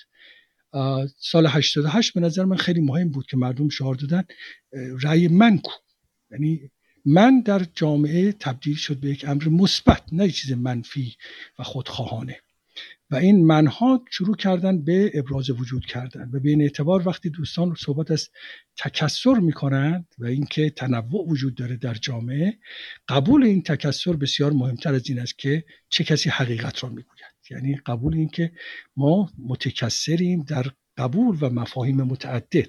پس بنابراین ارزش های متعددی داریم و با اونها خودمون رو توضیح میدیم. این نشونه و سرآغاز در واقع درک از مدرنیته است درک از این که انسان ها میاندیشن انسان ها متفاوتن و برای مدیریت اون باید دموکراسی رو برقرار کرد. و نکته مهمتر این که موقع که بخوایم گذار بکنیم راجع به این بحث بود یکی از دوستان اشاره کرد راجع به جوانان در شیراز.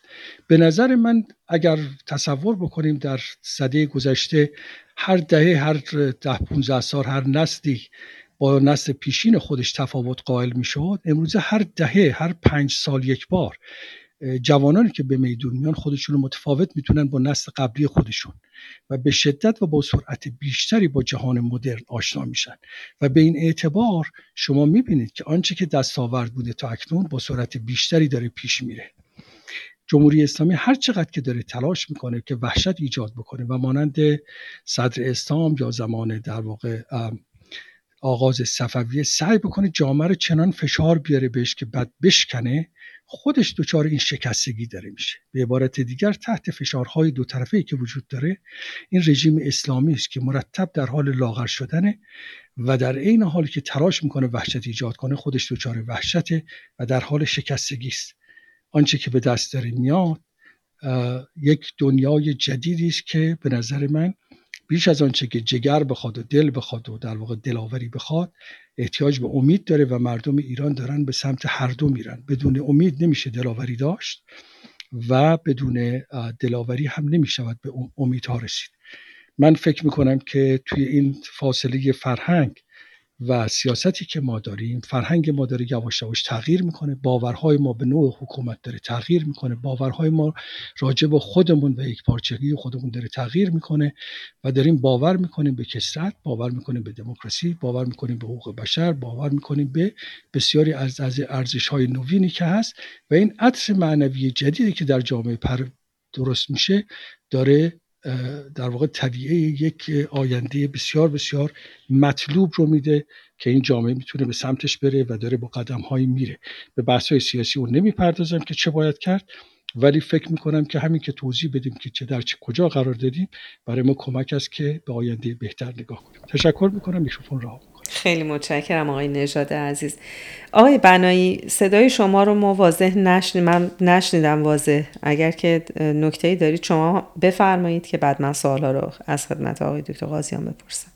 بله بله. خیلی متشکرم. خب آقای دکتر قاضیان سه تا سوال مطرح شد. یکی این بودش که رابطه قانونمندی و فرهنگ سیاسی رو چطور بیان می‌کنید؟ شما حالا خانم ماهمونی عزیزم اشاره کردن به این فرهنگ دروغ گویی و دروغ مسلحتی سوال رضا هم که چه کسانی این بودش که چه کسانی اقدامات عملی رو باید انجام بدن در زمینه کمبودها.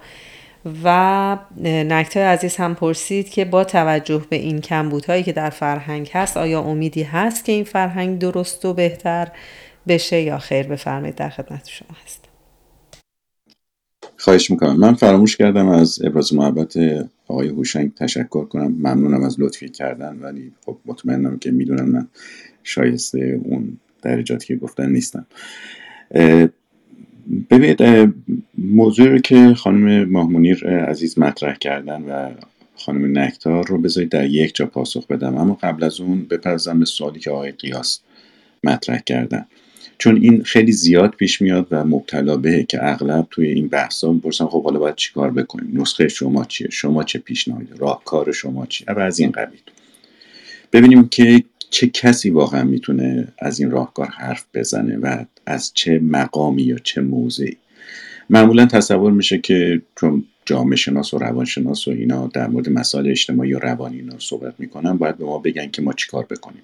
حالا از اینکه می‌خوایم طلاق بگیریم یا ازدواج کنیم که مشاور خانواده و تراپیست و نمی‌دونم روانشناس و روان درمانگر و اینها باید به ما بگن چیکار بکنیم تا برسیم به مسائل اجتماعی که خب حالا ما باید چیکار بکنیم.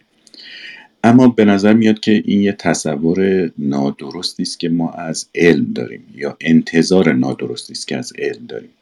چرا؟ برای اینکه علم هر علمی در مورد حقیقت صحبت می‌کنه. یعنی در مورد اینکه چی هست و چی نیست و چگونه هست از کجا ناشی شده علتهاش چیه پیامدهاش چیه و امثال اینا.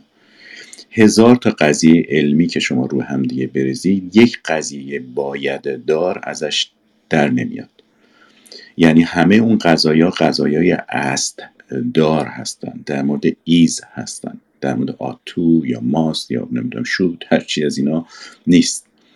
بنابراین قضایای علمی داره میگه چی هست چگونه هست چطور شده که هست چطور خواهد شد.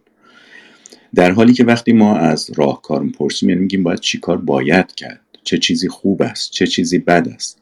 علم به طور کلی در مورد خوب یا بد در موردی که چه کار باید کرد یا چه کار نباید کرد هیچ چیزی در اختیار نداره. بنابراین وقتی جامعه شناسی می‌خواد علمی باشه شما نمی‌تونی از یه جامعه شناس بپرسید که خب حالا کار خوب چیه کار بد چیه؟ آیا مثلا قتل ناموسی خوبه یا بده؟ ممکن تعجب بکن اه چطور جامعه شناس نمی‌تونه بگه قتل ناموسی خوبه یا قتل ناموسی بده؟ خیلی ساده برای اینکه جامعه شناسی هم مثل هر علم دیگه در مورد خوب و بد ماجراها علمی تولید نمی‌کنه که اصلا بتونه داوری بکنه. بنابراین کارش اصلا اون نبوده. اگر می‌بینید یه جامعه شناسی یا روانشناس در این مورد بد و خوب می‌کنه میگه باید این کار کرد باید اون کار کرد. اونها دارن در واقع ارزش های شخصی خودشون رو به نام علم به ما میفروشن و ما خیلی باید مراقب این باشیم. به ویژه در حوزه روانشناسی و مشاوره این زیاد پیش میاد. هیچ علمی به طور کلی نمی‌تونه به شما بگه باید چیکار بکنید یا نباید چیکار بکنید چه چیزی خوبه چه چیزی بد. این دوتا رو از علم من جمله علوم اجتماعی انسانی نباید انتظار داشت. دلیلش هم توضیح دادم برای اینکه هیچ قضیه یا گزاره که مبتنی بر باید یا مبتنی بر خوب یا بد یا نباید باشه در این علوم تولید نمیشه. حالا دلایل منطقیش به کنار که ای جی مور دو قرن پیش شاید حدودن این کشف منطقی رو کرد که چگونه از هزاران یا میلیون ها قضیه اصل دار نمیشه به یک قضیه باید دار رسید.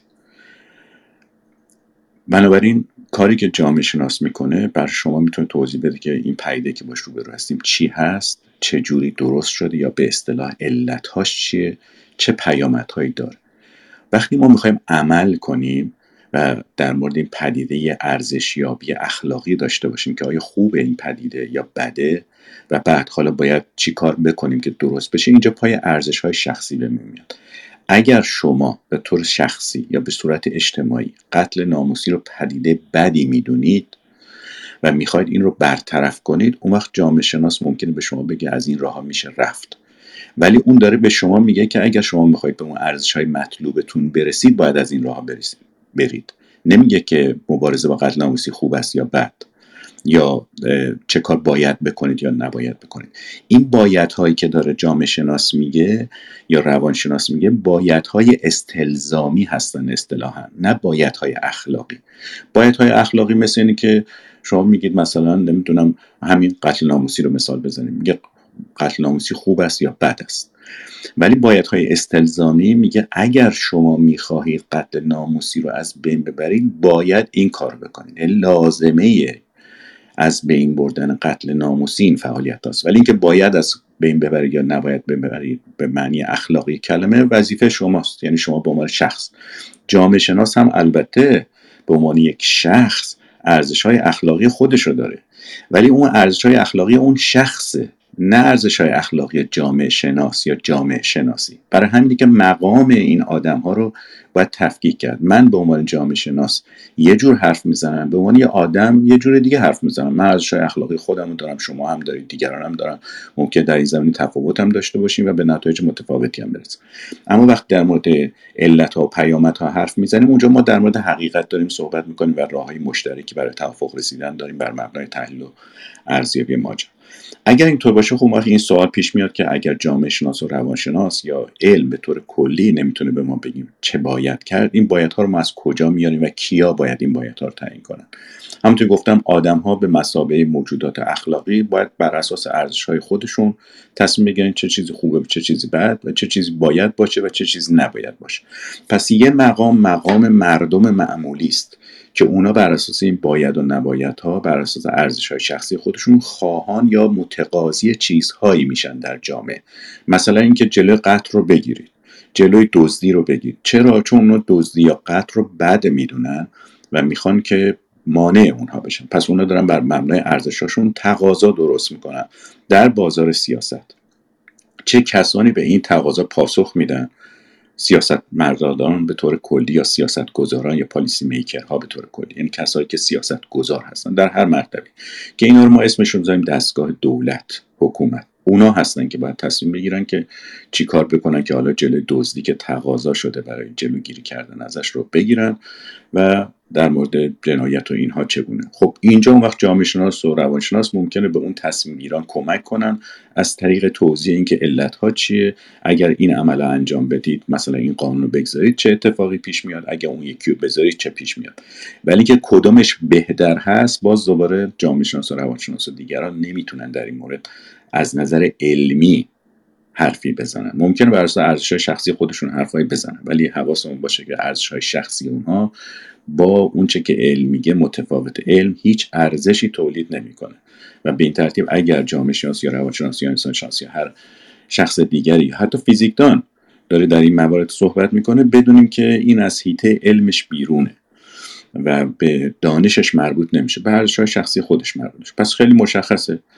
کسانی که اهل علم هستن توضیح مسئله رو میدن میگن که علت ها چیه پیامت ها چیه اگر شما می‌خواید چیزی رو از بین ببرید یا چیزی می‌خواید درست کنید راهاش چیه؟ ولی این شمایید که باید تصمیم بگیرید که می‌خواید اون راه ها رو برید یا نمی‌خواید اون راه ها رو برید. و اون مبتنی است بر ارزش های شخصی شما یا ارزش های اجتماعی شما یا ارزش هایی که شما به نمایندگی از جامعه دارید اجراش می‌کنید به عنوان دولت به اصطلاح. چون فرض این است که در جامعه ها دولت ها نماینده مردم هستند برای اجرای تقاضاهایی که اونها دارند. اون تقاضاها بر مبنای ارزش ها و خواسته ها و گرایش های اونا شکل گرفته و اینجا اتفاقا نقش فرهنگ در سیاست ظاهر میشه و اون سیاست مداران هم مبتنی بر اون ارزش ها باید راه حل هایی پیدا بکنن که بتونن مشارکت مردم رو در اجرای اون سیاست هایی که اینا گذاشتن جلب بکنن. وقتی این اتفاق نیافته خب همین مشکلی پیش میاد که در جامعه های استبدادی مثل جامعه خود ما پیش میاد یعنی حکومت های دیکتاتوری. که مردم یه چیزایی می‌خوان دیکتاتور یا دیکتاتوری یه چیزای دیگه ای می‌خواد و اینا می‌خورن به تیپ هم دیگه و میشه همین اتفاقی که در جامعه ما رخ داد. اما بپرزیم به اون سوال دوم مشترک بین خانم ماهمونیر و خانم نکتار در مورد اینکه بالاخره این سیستم یه روزی عوض بشه این مشکلات فرهنگی که ما ازش صحبت می‌کنیم از بین میره یا خیر؟ نمونه دروغ رو خانم ماهمونیر آوردن. ببینید وقتی ما با یه پیده هایی مثل دروغ ریاکاری و امثال اینا روبرو میشیم خوبه از خودمون بپرسیم که چرا اینا وجود دارن. اینا وجود دارن چون کار می‌کنن چون موثر هستن چون فایده دارن. مثلا در جامعه ما دروغ انقدر کار می‌کنه و فایده داره که یک هزارمش از راست بر نمیاد. یعنی شما اگر راست بگید تازه باید کلی تلاش کنید تا بگید که من دروغ نمیگم تا بتونید کاری پیش ببرید. در حالی که اگر راست بگید شما زیان خواهید کرد. اما اگر دروغ بگید احتمالا نفع خواهید بود پس خب آدما که خل نیستن دیوانی که نیستن عقلانی کار می‌کنن خردمندانه کار می‌کنن. و خردمندی یعنی همین. یعنی که شما اگر هدفی دارید از طریق وسایلی که اون به اون هدف ها نائل می‌کنه شما رو استفاده کنید و پیش برید. اگه دروغ داره این کار می‌کنه خب مردم دروغ استفاده می‌کنه و دروغ چون کار می‌کنه ادامه هم داره. حالا پرسش اینه که اگر جامعه ایجاد بشه که توش دروغ کار نکنه آیا مردم باز هم دروغ خواهند گفت؟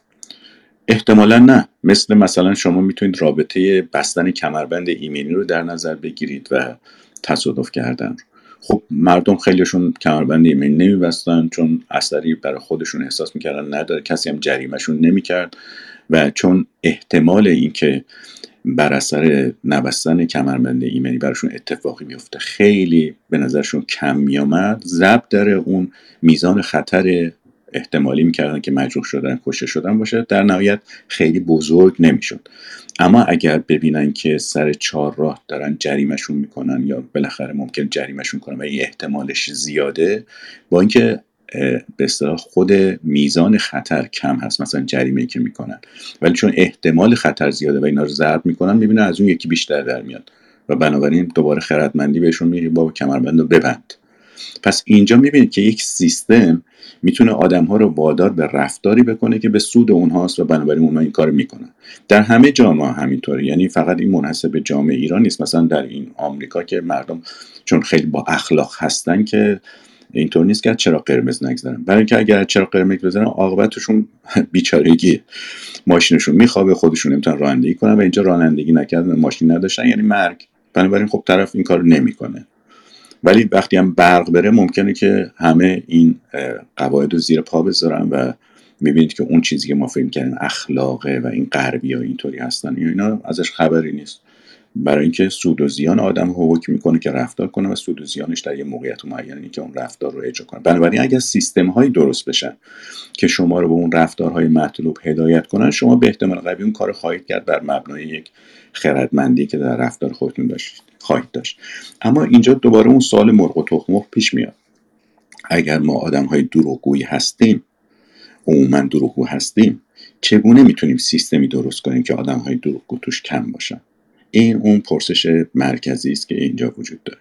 و اگر دوباره برگردیم به این مسئله که یادمون بیاد رابطه سیاست فرهنگ مثلا دروغگویی و یک سیستم راستگو رابطه دیالکتیکی همزمان هست. اون وقت ممکنه بتونیم از شر این رابطه مرغ و تخم رها بشیم. به این معنی که اگر جامعه از این دروغگویی به تنگ بیاد و خواهان این بشه با وجود اینکه دارد دروغگویی استفاده می‌کنه ولی در این حال راضی هم نیست که این جامعه این جامعه از دروغگویی استفاده کنه مثل وضعیت فعلی ما که اغلبمون دروغ میگیم ولی در این حال ناراضی هم هستیم و دائما هم انتقاد می‌کنیم از اینکه چرا دروغ گفته میشه. و بعد نیست اینجا اشاره کنم به پژوهش های زیادی که انجام شده. وقتی از مردم می‌پرسن که آیا شما دروغ میگید؟ مثلا 60 درصد میگن که نه ما دروغ نمیگیم. ولی ازشون وقتی می‌پرسیم از همون مردم می‌پرسن که آیا فکر کنید مردم دروغ میگن؟ 80 90 درصدشون میگن بله مردم دروغ میگن. و سوال اینه که خب 80 90 درصد کدوما هستن که فقط 60 درصدشون حاضرن بگن ما دروغ میگیم؟ معلومه که همه از دروغگویی ناراضی هستن. اما در این حال چون کار می‌کنه پس دوام هم داره و اجرا میشه. حالا اگر قرار باشه که این تقاضا و این نارضایتی برای راستگویی تبدیل بشه به تقاضای جدی اون وقت ممکنه که این رابطه دیالکتیکی تاثیر کنه و سیستمی درست بشه که کم کم مردم احساس کنن راستگویی به نفع همه است. الان همه از دروغگویی سود می‌برن. چون اگه بخوان راست بگن بقیه دارن دروغ میگن و اونا زیان می‌کنن.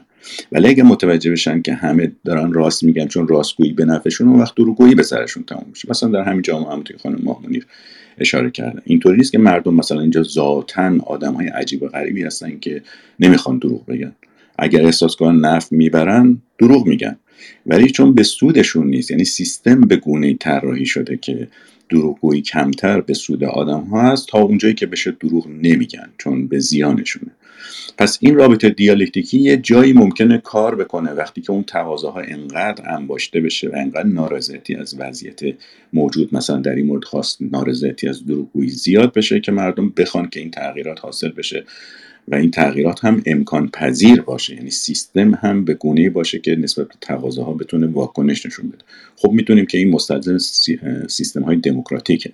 چون سیستم های دموکراتیک هستن به تقاضایی که از پایین میجوشه پاسخ میدن اون رو تبدیل می‌کنن به تصمیم در بالا و اون تصمیم میاد دوباره بر زندگی اون پایین اثر می‌ذاره و این رابطه متقابل باعث میشه که جامعه بهتر بهتر بشه. امیدوارم تونسته باشم به این دو تا سه سوال پاسخ داده باشم. خیلی متشکرم آقای قاضیان عزیز. بفهمید رضا جان. آره، من تشکر کنم از جناب قاضیان اگر که برداشت من درسته بفرمایند بله اگر هم نیست که گذر می‌کنیم. برداشت من این هستش که جامعه شناسان روانشناسان و و و و دارن. لازمه کار جدی و مؤثر این هستش که توی دیشکده هایی در قالب معنیدار کار تخصصشون ارائه بدن. و عده دیگری که می‌تونن اون کار رو انجام بدن بر اساس اون اون کار رو انجام بدن.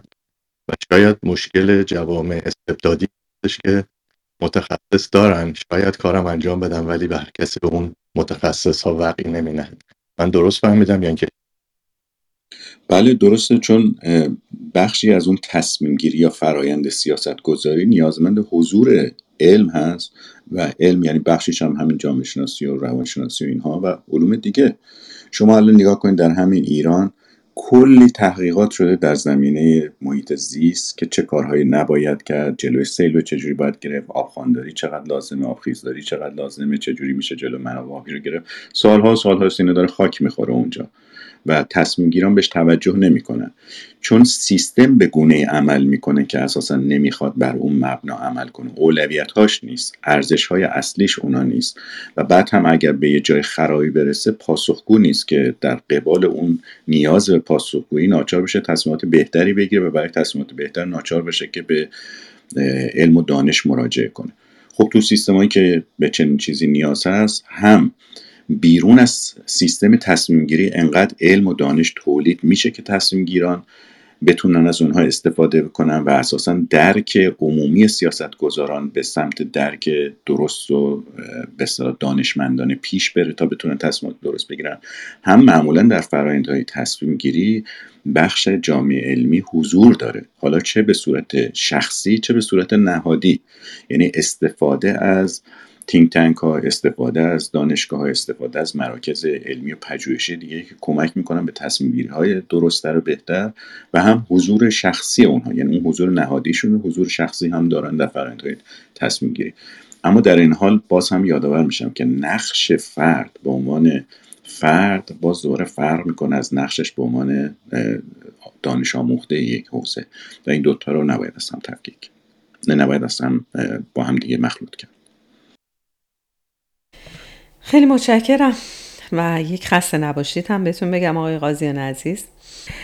آقای قاضیان عزیز من اجازه می‌خوام که هم شما یک جنبندی از اتاق داشته باشید و خیلی متشکرم بیشتر از اون زمانی که من از شما قول گرفته بودم در خدمتون بودم و خیلی خیلی سپاسگزاری می‌کنم. از شما و همینطور دیگر عزیزانی که در خدمتشون بودم. اگر که بخواید یک جنبندی داشته باشید از مباحث من خواهش می‌کنم بفرمایید جنبندی رو و اجازه بدید که من یک سوال رو هم یعنی بپردازیم کمی به فرهنگ سیاسی هم بپردازیم. من فکر می‌کنم کم ازش صحبت شد. مشخصه های فرهنگ سیاسی رو الموند و وربا احترام اجماع و اتحاد تعریف کردند علمان های مؤثر در این مشخصات در, در جامعه ما چه چیزهایی هستند به نظر شما؟ در مورد فرهنگ سیاسی اتفاقا نکته جالب اینجاست که تقاطع اون پرسشی که شما مطرح کردید یعنی رابطه سیاست و فرهنگ دقیقا در جایی ظاهر میشه که ما اسم اون مقوله رو می‌ذاریم فرهنگ سیاسی یعنی اینکه مردم در مورد سیاست چه احساساتی چه ارزشهایی چه عقایدی چه ایده ها و افکار و گرایش هایی دارن. اون مجموعه رو ما اسمش رو می‌ذاریم فرهنگ سیاسی. اون وربا و آلمان که شما اشاره کردید با مقایسه پنج کشور در دهه شست به سه نوع فرهنگ سیاسی متفاوت رسیدن. ولی خب می‌دونیم که بعدها دانشمندان علوم سیاسی نوعهای دیگری از فرهنگ سیاسی رو هم به میون آوردن. اونا به فرهنگ سیاسی محدود و مشارکتی و طبعی اشاره می‌کنن. ولی ما می‌تونیم برای بررسی جامعه خودمون در این مرحله به نظر من روی اون دوتا فرهنگ تکیه کنیم. یکی فرهنگ انقلابی یکی فرهنگ دموکراتیک. یعنی ببینیم که مجموعه احساسات و عواطف و ارزش ها و ایده ها و خواسته ها و گرایش های ما یعنی اون چیزی که در حوزه فرهنگ میگنجه بیشتر به کدومی که از این دوتا تمایل داره و این تمایلات چگونه در صحنه عمل سیاسی به صورت تقاضا ظاهر میشه. چون همونطور که گفتم و توی پاسخ به صحبت جناب قیاس مطرح شد مجموعه این خواسته هایی که آدم ها دارن که از طریق اون ارزش ها و ایده ها و گرایش های فرهنگی ظاهر میشه به شکل یک تقاضا میاد وارد بازار سیاست میشه. درست همونطور که ما برای کالاهای مادی در بازار اقتصادی تقاضا ایجاد می‌کنیم و تولید کنندگان میرن به سمت اینکه به اون تقاضاها پاسخ بدن و کالاها و خدماتی متناسب با تقاضاهای مشتری ایجاد بکنن بازار سیاست هم همینطوره. بنابراین وقتی فرهنگ سیاسی انقلابیه یه جور تقاضا رو میاره تو بازار و بنابراین تولید کنندگان سیاست یعنی بازیگران یه جور کالا عرضه می‌کنن. و وقتی که اون فرهنگ خواسته های دموکراتیک داره یه جور کالاهای دیگه ای توی اون بازار عرضه میشه و به این ترتیب بازار عرضه و تقاضای سیاست متناسب با خواست مشتری شکل می‌گیره. می‌دونید که در حوزه تولید اقتصادی ما الان در دوره به اصطلاح پسافوردی زندگی می‌کنیم. در دوره تولید فوردی اصطلاحا ما در دوره به سر می بردیم که تولید کننده بود که در مورد سلیقه مشتری تصمیم گرفت به قول معروف فورد گفت ما یه نوع اتومبیل تولید می‌کنیم اونم فورد سیاه رنگه و همه مجبورن فورد سیاه رنگ استفاده کنن. بنابراین تولید کننده است که در واقع برای مشتری یا مصرف کننده تصمیم می‌گیره برای تقاضای او. اما به مرور وارد این حوزه پسافوردی که میشیم می‌بینیم که این مشتری است که تقاضای خودش رو تبدیل به خواست خودش می‌کنه و اون خواست تاثیر می‌ذاره روی نوع تولید. برای همین این فرایند کاستماایز کردن و شخصی سازی تولیدات دائما گسترش و گسترش پیدا کرده تا امروز که شما می‌تونید از طریق یه اپلیکیشن راحت اندازاتون رو بدید و براتون لباس دوخته بشه و بیاد در خونتون برسه. پارچش هم می‌تونید انتخاب کنید و چیزهای دیگه تا برسه به ماشین که می‌دونیم انواع آپشن ها روشه که شما می‌تونید اونا شخصی سازی کنید. یعنی اینکه خواست مشتری یا متقاضی در بازار داره تولید کننده رو سوق میده به اینکه چه چیزی رو تولید کنه. این اتفاقی است که در صحنه سیاست هر مقدار جلوتر میره سیاست رو دموکراتیک تر می‌کنه. به این معنی که اون پایینی ها یعنی متقاضیان یا مردم هستن که تعیین می‌کنن که بالایی ها چی رو باید تولید کنن. چه قانونی رو باید تولید کنن چه مقرراتی باید تولید کنن چه چیزی دفاع کنن به چه چیزی باید حمله کنن جلوی چه چیزی رو بگیرن چه سیاستی رو پیش ببرن. چون بر مبنای اون خواست پایینی هاست و اگر پایینی ها اون کالایی رو که بالایی عرضه می‌کنن نخوان اون بالایی ورشکست میشن. بعد صحنه سیاست رو ترک کنن. درست همونطور که اگر کالای کارخونه خریده نشه اون کارخونه باید در کارخونه رو ببنده. حالا در جامعه هایی که فرهنگ دموکراتیک جریان داره از یک طرف ساختار هم دموکراتیکه. یعنی یک پروسه های فرایند ها یک رویه های درست شده که اجازه میده که اون خواسته ها تبدیل به تقاضای جدی بشه بره بالا و بالا ناچار باشه بهش پاسخ بده. این فرایند فرایند دموکراتیک. اما در جامعه که دموکراتیک نیست این فرایند وجود نداره. حالا اگر اون خواسته ها انقدر شدت پیدا بکنه که به صورت تقاضا در بازار ظاهر بشه ممکنه سیستم رو وادار بکنه به تغییرات اگر زور اون پایین یا به بالا یا برسه. اما اگر نرسه یا مردم احساس کنن نمی‌رسه یا تاریخشون گواهی این باشه که به این شکل نمی‌رسن یا ایدهشون این باشه که جز با تغییر سیستم یا تغییر بالایی یا نمی‌تونن به خواستاشون برسن اینجا فرهنگ انقلابی رشد می‌کنه. توی اون فرهنگ همونطوری گفتم مثلا سازش و مصالحه یه چیز بدیه. اینکه یه عده نفع داشته باشن چیز بدیه. و توی اون فرهنگ این نوع از ایده های دموکراتیک هم طبیعتا شکل نمی‌گیره و سیاست همه یا هیچ به اصطلاح دنبال میشه. توی این سیاست می‌بینید که مثلا وسط باز یک فوش فوق ناموسی همونطور که سازشکار می‌تونه فوش خیلی بد باشه. و وقتی ایده ها این باشه عمل سیاسی هم به همون سمت پیش میره. الان شما رهبران سیاسی رو نگاه کنید برای اینکه از همدیگه عقب نیفتن مجبورن که رادیکال تر باشن. چرا؟ چون بازار تقاضا رادیکال تر داره میشه و به میزانی که بازار تقاضای مردم داره رادیکال تر میشه رهبران هم رادیکال تر میشن. و این رادیکالیزم در واقع به شکل انقلاب ظاهر میشه. چون با اون فرهنگ خواسته های انقلابی خیلی رابطه وسیقی داره. این مقدار چیزی بود که من می‌تونستم در این ارتباط بگم.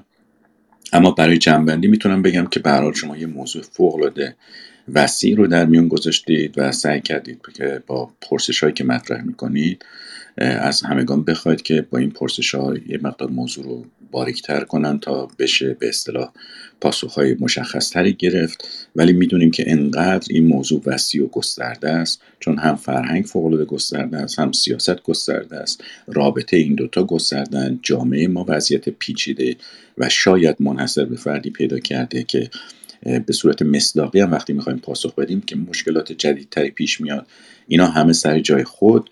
یک مسئله بدون پایان هم در جامعه شناسی مطرحه مثل مسئله مرغ و تخم که شما مطرح کردید و اون هم رابطه بین عاملان هست با ساختارها یعنی رابطه ایجنت و استراکچر که می‌دونید خب نظریه های خیلی متفاوتی در این مورد داده شده و یکی از اون نظریه ها که شاید به ما یه مقدار کمک بکنه اون نظریه است که رابطه دیالکتیکی و رفت آمدی بین این دوتا رو نشون میده تحت عنوان نظریه های ساختاریابی یا استراکچریشن که توضیح میده چگونه عاملان کم کم می‌تونن ساختارها رو عوض کنن و ساختارها چگونه کم کم عاملان رو عوض می‌کنه و اینا یه ذره جلوتر میرن. خب این اتفاقا همون رخدادی است که در دموکراسی ها رخ میده. چه از طریق فرایندهای بوروکراتیک دموکراسی مثل احزاب و دولت ها و ساختارهای مستقر شده و استبلیش شده یا از طریق جنبش های اجتماعی که بیرون از اون ساختارها صورت می‌گیره؟ در جامعه هایی که این امکانات وجود نداره جنبش های اجتماعی اغلب به جنبش های سیاسی تبدیل میشن و ممکنه سر از سرنگونی نظام حاکم در بیارن. اینا اون چیزهایی که پیش روی جامعه ما هم هست و ما از طریق این مفاهیم سعی می‌کنیم توضیح بدیم. هر کسی به قدر واسه خودش سعی کرد به این پرسش ها پاسخ بده. می‌دونم که یک پرسش خیلی مهمی هم آقای دکتر مهدوی مطرح کردن که فرصت نشد بهش متاسفانه پاسخ بدیم. ولی خب حتما شما باز هم از این خواهش می‌کنم آقای دکتر قاضیان بفرمایید خواهش می‌کنم پاسخ آقای دکتر مهدوی رو. آقای دکتر مهدوی اون موضوع رو مطرح کردن که مسئله فروپاشی تمدنی و فروپاشی فرهنگی رو ما می‌تونیم در مورد جامعه خودمون به کار ببریم یا نه و رابطه اون با مسائل اقتصادی اگر درست یادم مونده باشه. درست میگم آقای دکتر مهدوی؟ بله بله. سپاسگزارم از لطفتون که یادتون بود. مرسی. بله می‌دونید که مسئله فروپاشی تمدنی یک اصطلاحی است که کمتر در حوزه علوم انسانی مطرح شده. بیشتر در حوزه ادبیات و سینما و در اون به اصطلاح رشته فعالیت هایی که نوعی به اصطلاح آخر و زمان رو مطرح می‌کنن موضوع بحث و گفتگو و اغلب تولیدات هنری و فرهنگی بوده. تولیدات ادبی و هنری بوده. در حالی که ما در حوزه جامعه شناسی هم می‌تونیم اصطلاحات دیگری به کار ببریم که معادل اون قلمداد میشه. مثلا ما از فروپاشی اجتماعی حرف می‌زنیم. ولی خب می‌دونید فروپاشی اجتماعی هم حتی در علوم اجتماعی یا لاقل در جامعه شناسی معادل خیلی دقیقی نداره. چون وقتی از فروپاشی صحبت می‌کنیم و می‌دونید که این اصطلاح از اصطلاحات ساختمانی اومده. مثلا مثل کلاپس کردن ساختمان که یعنی میریزه فرو میریزه. یا, یا آدمی که میفته رو زمین اونم کلپس می‌کنه و میفته روی زمین. و به یک لحظه و یک آن اشاره دارن. در حالی که فروپاشی اجتماعی اونجوری که در جامعه شناسی فهمیده میشه یه فراینده که آن هم نداره. یعنی هیچ وقت اینطور نیست که مثل فروپاشی تمدنی که یک سرزمین دیگه قابل زیست نیست امکانات زیستی زندگی در اونجا از بین رفته به ویژه آب که در اغلب این آثار آخر و زمانی ظاهر میشه و به امکانات زیستی زندگی از بین رفته. در فروپاشی اجتماعی اینطوری نیست که چیزی به اون معنی از بین بره. جامعه فرو میپاشه.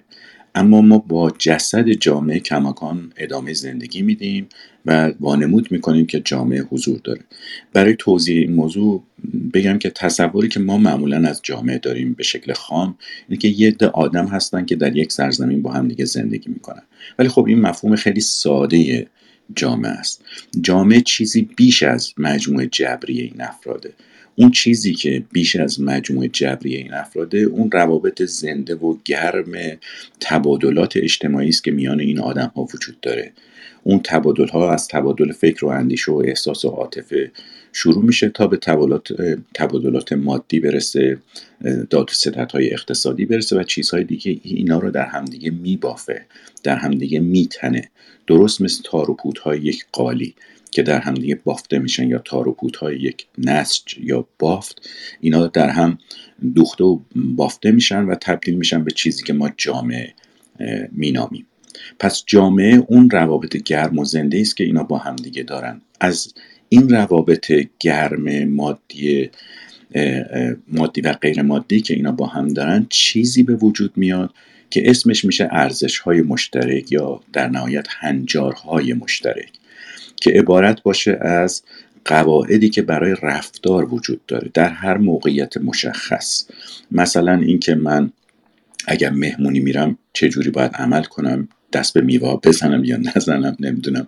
این لباس رو بپوشم یا اون لباس رو بپوشم؟ اداره میرم چجور لباس بپوشم و چیکار بکنم؟ چگونه میشه حرف زد؟ چقدر بلند میشه حرف زد؟ کجا میشه خندی کجا میشه قهقه کرد؟ کجا مجاز گریه کنید؟ و همه این چیزهایی که ما انجام میدیم. در طول روز قواعدی هستن که روی بدن ما سوار شدن. خیلی از اینها رو ما به صورت اتوماتیک انجام میدیم چون رفته در به اون مموری ها یا حافظه های بدن ما ثبت شده و ما ناخداگاه اونجا رو انجام میدیم. مثلا وقتی ما صبح بلند میشیم خودمون رو جلو آینه تنظیم می‌کنیم چه صورتمون و چهره و مو لباسمون رو در واقع داریم با اون مقررات اجتماعی خودمون رو تنظیم می‌کنیم که روی حضور اجتماعی من در بیرون از خونه گذاشته شده. یعنی من می‌دونم که اگه امروز می‌خوام برم اداره مثلا اینجوری باید بپوشم لباسم موم یا چیزام اینطوری باشه. یه مقررات و قواعدی وجود داره. که ما بهش میگیم هنجار. یعنی قواعد به اصطلاح مربوط به یک عمل مشخص در یک موقعیت مشخص. مثلا رفتن به اداره یا سوار اتوبوس شدن یا هر چیز دیگر. وقتی اینا مشترک هستن ببخشید. یعنی جامعه وجود داره. یه چیزهای بین ماها مشترکه یه قواعد مشترک وجود داره و ما مطابق اون قواعد داریم عمل می‌کنیم. بنابراین به تیپ هم دیگه نمی‌خوریم. چرا؟ چون هممون نسبت به این قواعد درک مشترک داریم و می‌خوایم به نحو مشترکی از اون قواعد پیروی کنیم. درست مثل یه بازی فوتباله که ما یه قواعد مشترکی برش داریم. می‌دونیم با پا باید بریم با دست نمی‌تونیم توپو ببریم نمی‌دونم فلان کار نمی‌تونیم بکنیم و فلان کار می‌تونیم بکنیم. این قواعد مشترک به ما کمک می‌کنه که بازی رو ادامه بدیم. اگه کسی بخواد از قواعد بازی تخطی بکنه و داوری هم نباشه که جلو اون تخطی بگیره بازی به هم می‌خوره.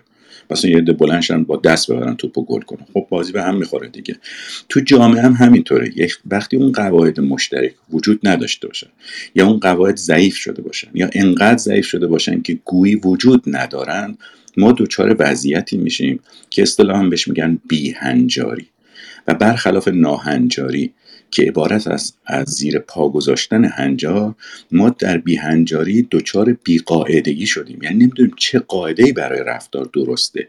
اینجا باید چی کار بکنیم؟ اونجا باید چی کار بکنیم؟ حالا این کارو بکنیم اینا خوششون میاد بدشون میاد تنبیه اون می‌کنن تنبیه اون نمی‌کنن. طبیعتا اینجا منظور تنبیهات اجتماعیه که مثلا چش قره برن مطلق بگن بخندن تحقیر کنن دست بندازن. اینا مجازات اجتماعی یا با ما قطع رابطه بکنن یا ما را خونشون بیرون بندازن یا یه ما رو دعوت نکنن. این نوع مجازات اجتماعی مال وقتی است که یا ما ناهنجاری می‌کنیم یعنی هنجارهایی وجود داره و همه ازش اطلاع دارن و ما اون رو زیر پا می‌گذاریم یا مال وقتی است که اصلا نمی‌دونیم الان باید چیکار بکنیم. جامعه که از هم فرو میپاشه یعنی اینکه این مشترکاتشون یا اون هنجارها یا قواعد مشترک از بین میره. بنابراین اینا وقتی به همدیگه می‌رسن نمی‌دونن این کار الان باید بکنن یا اون کار رو بکنن. هوای اینجا چجوریه؟ جو چیه قضیهش فازشون چیه به اصطلاح؟ وقتی نمی‌دونیم فاز طرف چیه ما هم نمی‌دونیم که واکنش مطلوب یا اون هنجار مورد نظر اینجا چیه. و وقتی این اختلافات زیاد بشه دیگه هر کسی راه خودشون میره. برای همین من معمولا از استعاره نقشه استفاده می‌کنم برای این منظور که فکر می‌کنم خیلی گویا باشه. به این معنی که ما الان در جامعه که زندگی می‌کنیم یه نقشه داریم از شهری که درش زندگی می‌کنیم و می‌دونیم از چه راهایی میشه رفت چه راهی نمیشه رفت چه راهی بنبسته چه راهی یه طرفه از کجا چرا قرمزه کجا چهار راه بدون چرا قرمزه همه اینا رو تقریبا روی نقشه می‌دونیم. الان هم که گوگل مپ و اینا هست راحت تر می‌تونیم از این استفاده بکنیم. چون این نقشه مشترکه ما کمتر با همدیگه تصادم می‌کنیم. یعنی می‌دونیم کجاها رو میشه رفت و کجاها رو نمیشه رفت. می‌دونیم از اینجا که ساختمون هستن نمی‌تونیم با ماشین عبور کنیم چون ساختمونه. ولی اگر من یه نقشه داشته باشم شما یه نقشه دیگری یه نقشه چی؟ یعنی نقشه ها مشترک نباشه. هر لحظه ممکنه به تیپ هم بخوریم. با هم تصادف کنیم تصادم کنیم. این اتفاقی است که در جامعه رخ میده که نقشه های آدما مشترک نیست. یعنی چی؟ یعنی اون هنجارهاشون مشترک نیست. یعنی چی؟ یعنی اون قواعدی که برای عمل در یک موقعیت مشخص در نظر دارند یکسان و همسان نیست. در نتیجه دائم با هم دیگه تصادف می‌کنن. این میگه این کار خوبه اون میگه اون کار خوبه. الان شما نگاه کنید در جامعه ما از بردن یک مسابقه ورزشی ملی اینکه یک کسی یه جایزه فستیوال هنری می‌بره یک داوری که توی بازی سوت می‌زنه تا برسید به مسئله هسته در مورد هر چیزی که فکر کنید ما مقدار اختلافاتمون فوق العاده زیاده. این اختلافات رو با شدت زیاد بیان می‌کنیم و به این ترتیب تمام اون چیزهایی که ما فکر کردیم ما رو به هم دیگه متصل کرده از هم جدا شده. یعنی میزان اختلاف نظرهای ما بسیار بسیار بیشتر از توافق نظرهای ماست. و این می‌تونست اشکال نداشته باشه. مثل خیلی از جامعه ها که توافق نظر درش کم. به شرطی که ما توافق می کردیم که در مورد عدم توافق همون توافق کنیم. یعنی بپذیریم که با عدم توافق همون کنار بیایم و موافقت کنیم با این عدم توافق و نخواهیم همدیگر رو به دریا برسیم. اما اگر شدت این اختلافات زیاد باشه به گونه ای که آنتوگونیستی باشه خواست من فقط در صورتی محقق بشه که دیگری نباشد اون وقت با وضعیتی روبرو میشیم که جامعه اصلا پاشیده است. یعنی اون هنجارهای مشترک وجود نداره. قاعده بالاتر از اون هنجارهای غیر مشترک هم نیست که ما بگی با وجود این هنجارهای غیر مشترک با هم دیگه بتونیم یک هنجار مشترک سطح بالاتر تعریف کنیم که بتونیم کنار بیایم. در نتیجه دائما در حال نزاع و تضاد و جنگ و درگیری هستیم. چیزی که امروز در همه وجوه زندگی می‌بینید از میزان نزاعهای خیابونی بگیرید پرونده هایی که تشکیل میشه عدم ورود در کارهای خیریه به میزانی که میشه دید عدم اعتماد اجتماعی عدم اعتبار اجتماعی. در همه زمینه ها شما این رو می‌تونید ببینید. از اقتصاد گرفته تا جاهای دیگه که اینا همه نشانه های اینن که جامعه انگار با یه قاعده کار نمی‌کنه. به گونه که مثلا چک برگشتی داشتن پدیده همچین ناجوری نیست. یعنی خیلی ساده است. مثل همون دروغگویی که در صحبت کردیم. که دروغگویی رایس برای زندگی کردن امروزه. یعنی چیز بدی نیست انگار. و در اون موقعیت انگار همه بهش رسیدن که باید این کارو بکنن هنجار مشترک به نظر میاد. ولی هنجار مشترک خودش فاقد عنصر مشترکه. چون دروغ رو به شیوه های فوق متفاوتی میشه گفت. در حالی که راست فقط یک چیزه. نه چند چیز مختلف. و بنابراین در واقع ما در باور اینکه دروغگویی داره کار را میندازه از اون هنجار مشترک بری هستیم و به این ترتیب دور از اون چیزی که اصطلاحا جامعه را می‌سازه یعنی همون تبادلات گرمی که موجب اون اشتراکات شده و اون پیوندهای افقی رو صورت داد. به این معنی میشه گفتش که ما جامعهمون جامعه نسبتا فروپاشیده است. یعنی همبستگی اجتماعی یا پیوندهای افقی یا هنجارهای مشترک یا قواعد مشترک برای رفتار در میانمون فوقالعاده کم شده و در مورد همه اینها های جدی داریم حتی در مورد بنیانهاش. و به این معنی با این که میشه گفت جامعه فروپاشیده است ولی عده آدم هستن که در کنار هم در یک جغرافیای معین دارن زندگی می‌کنن. و به همین دلیل فروپاشی اجتماعی با فروپاشی تمدنی تفاوت پیدا می‌کنه. چون فروپاشی تمدنی عملا به ترک سرزمینی منجر میشه که ما درش زیست می‌کردیم چون امکانات زیستی اون جامعه از بین رفته. ولی اینجا ممکنه امکانات زیستی جامعه از بین نرفته باشه. ولی اون آدم هایی که با هم زندگی می‌کنن مثل کوه دارن با هم زندگی می‌کنن. کوه ها با همند و تنهایند همچون ما با همان تنهایان. دقیقا هیچ رابطه خاصی بینشون نیست اون تبادلات گرم اجتماعی که می‌گفتم نیست و بلکه اتفاقا اگر رابطی است رابطی از نوع رقابت شدید تخاصم آمیزی است که با همکاری هم میونه خوشی نداره. حالا البته یه عاملش عامل حکومته که رابطه های عمودی رو انقدر زیاد کرده که رابطه های افقی دیگه به درد نمی‌خورن. چون منابع در اختیار خداوندگار دولت یا حکومت و اونه که منابع رو میده بنابراین جامعه یعنی من و شما دیگری فقیر هستیم چیزی برای مبادله نداریم و چون چیز زیادی برای مبادله نداریم و فقیر هستیم بنابراین اون روابط هم بین ما شکل نمی‌گیره. کافیست ما با دولت یا حکومت وصل بشیم تا بتونیم از اون منابع بهرمند بشیم. این هم شاید یه عامل بسیار مهم هست در اینکه چگونه جامعه ما در این سالها فروپاشیم می‌دونم که خیلی طولانی شد ولی متاسفانه چون پرسش خیلی سختی بود من ناچار شدم که با تفصیل بیشتری پاسخ بدم. خواهش می‌کنم. خیلی متشکرم. واقعا استفاده کردیم. آقای دکتر قاضیان عزیز و خیلی خیلی ممنونم از توضیحات جامعتون.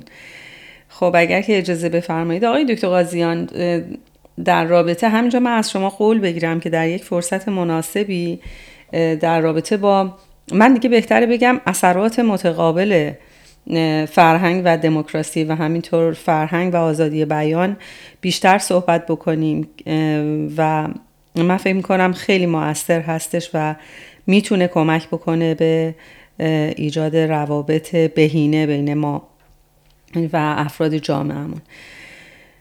خب دوستان اگر جانم بفرم علمم تموم شد متاسفم. جان آقای قاضی من متوجه نشدم من هرچی بلد بودم گفتم دیگه علمم تموم شد.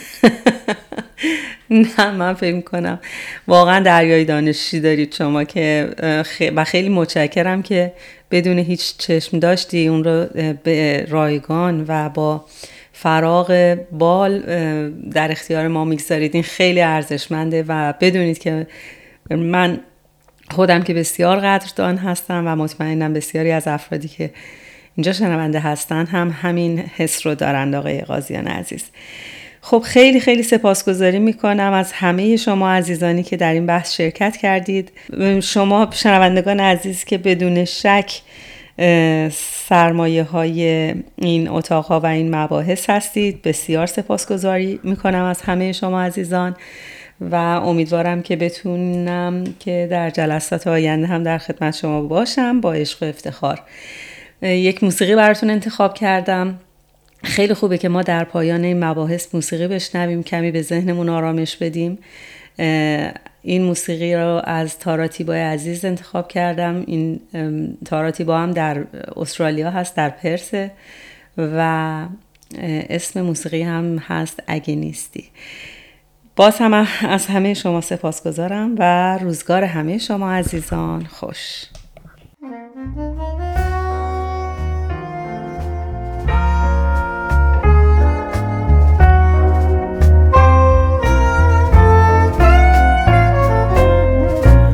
همه شبهای بعد از رفتن تو.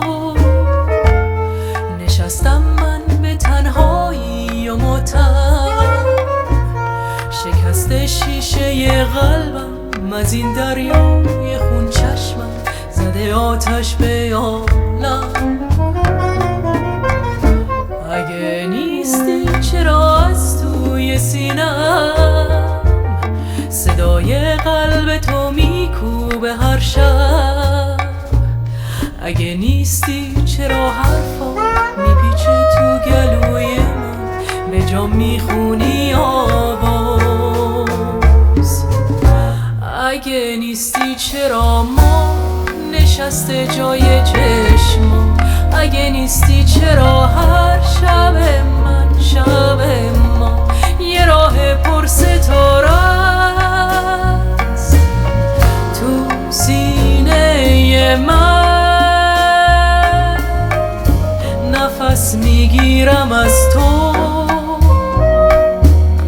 با تو آواز می‌خونم. نفس داغ تب وقتی تو نیستی. سیاهی شب وقتی تو نیستی. دلم آتیش تنم زندون. پاییز بیبارون میشم یه باغ آریون.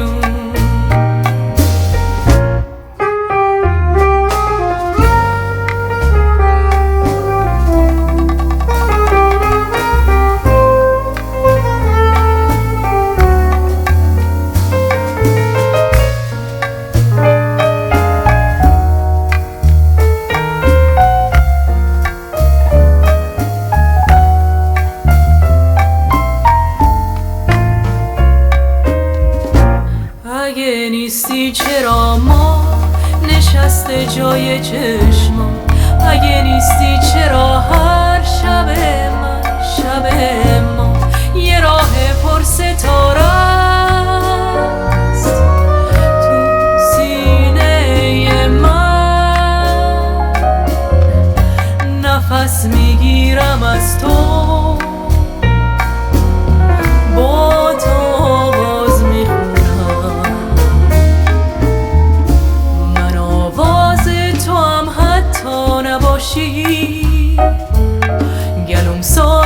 تو حتی نباشی. رگم تاره دلم پوده منم رفته تو هم مونده. اگه حتی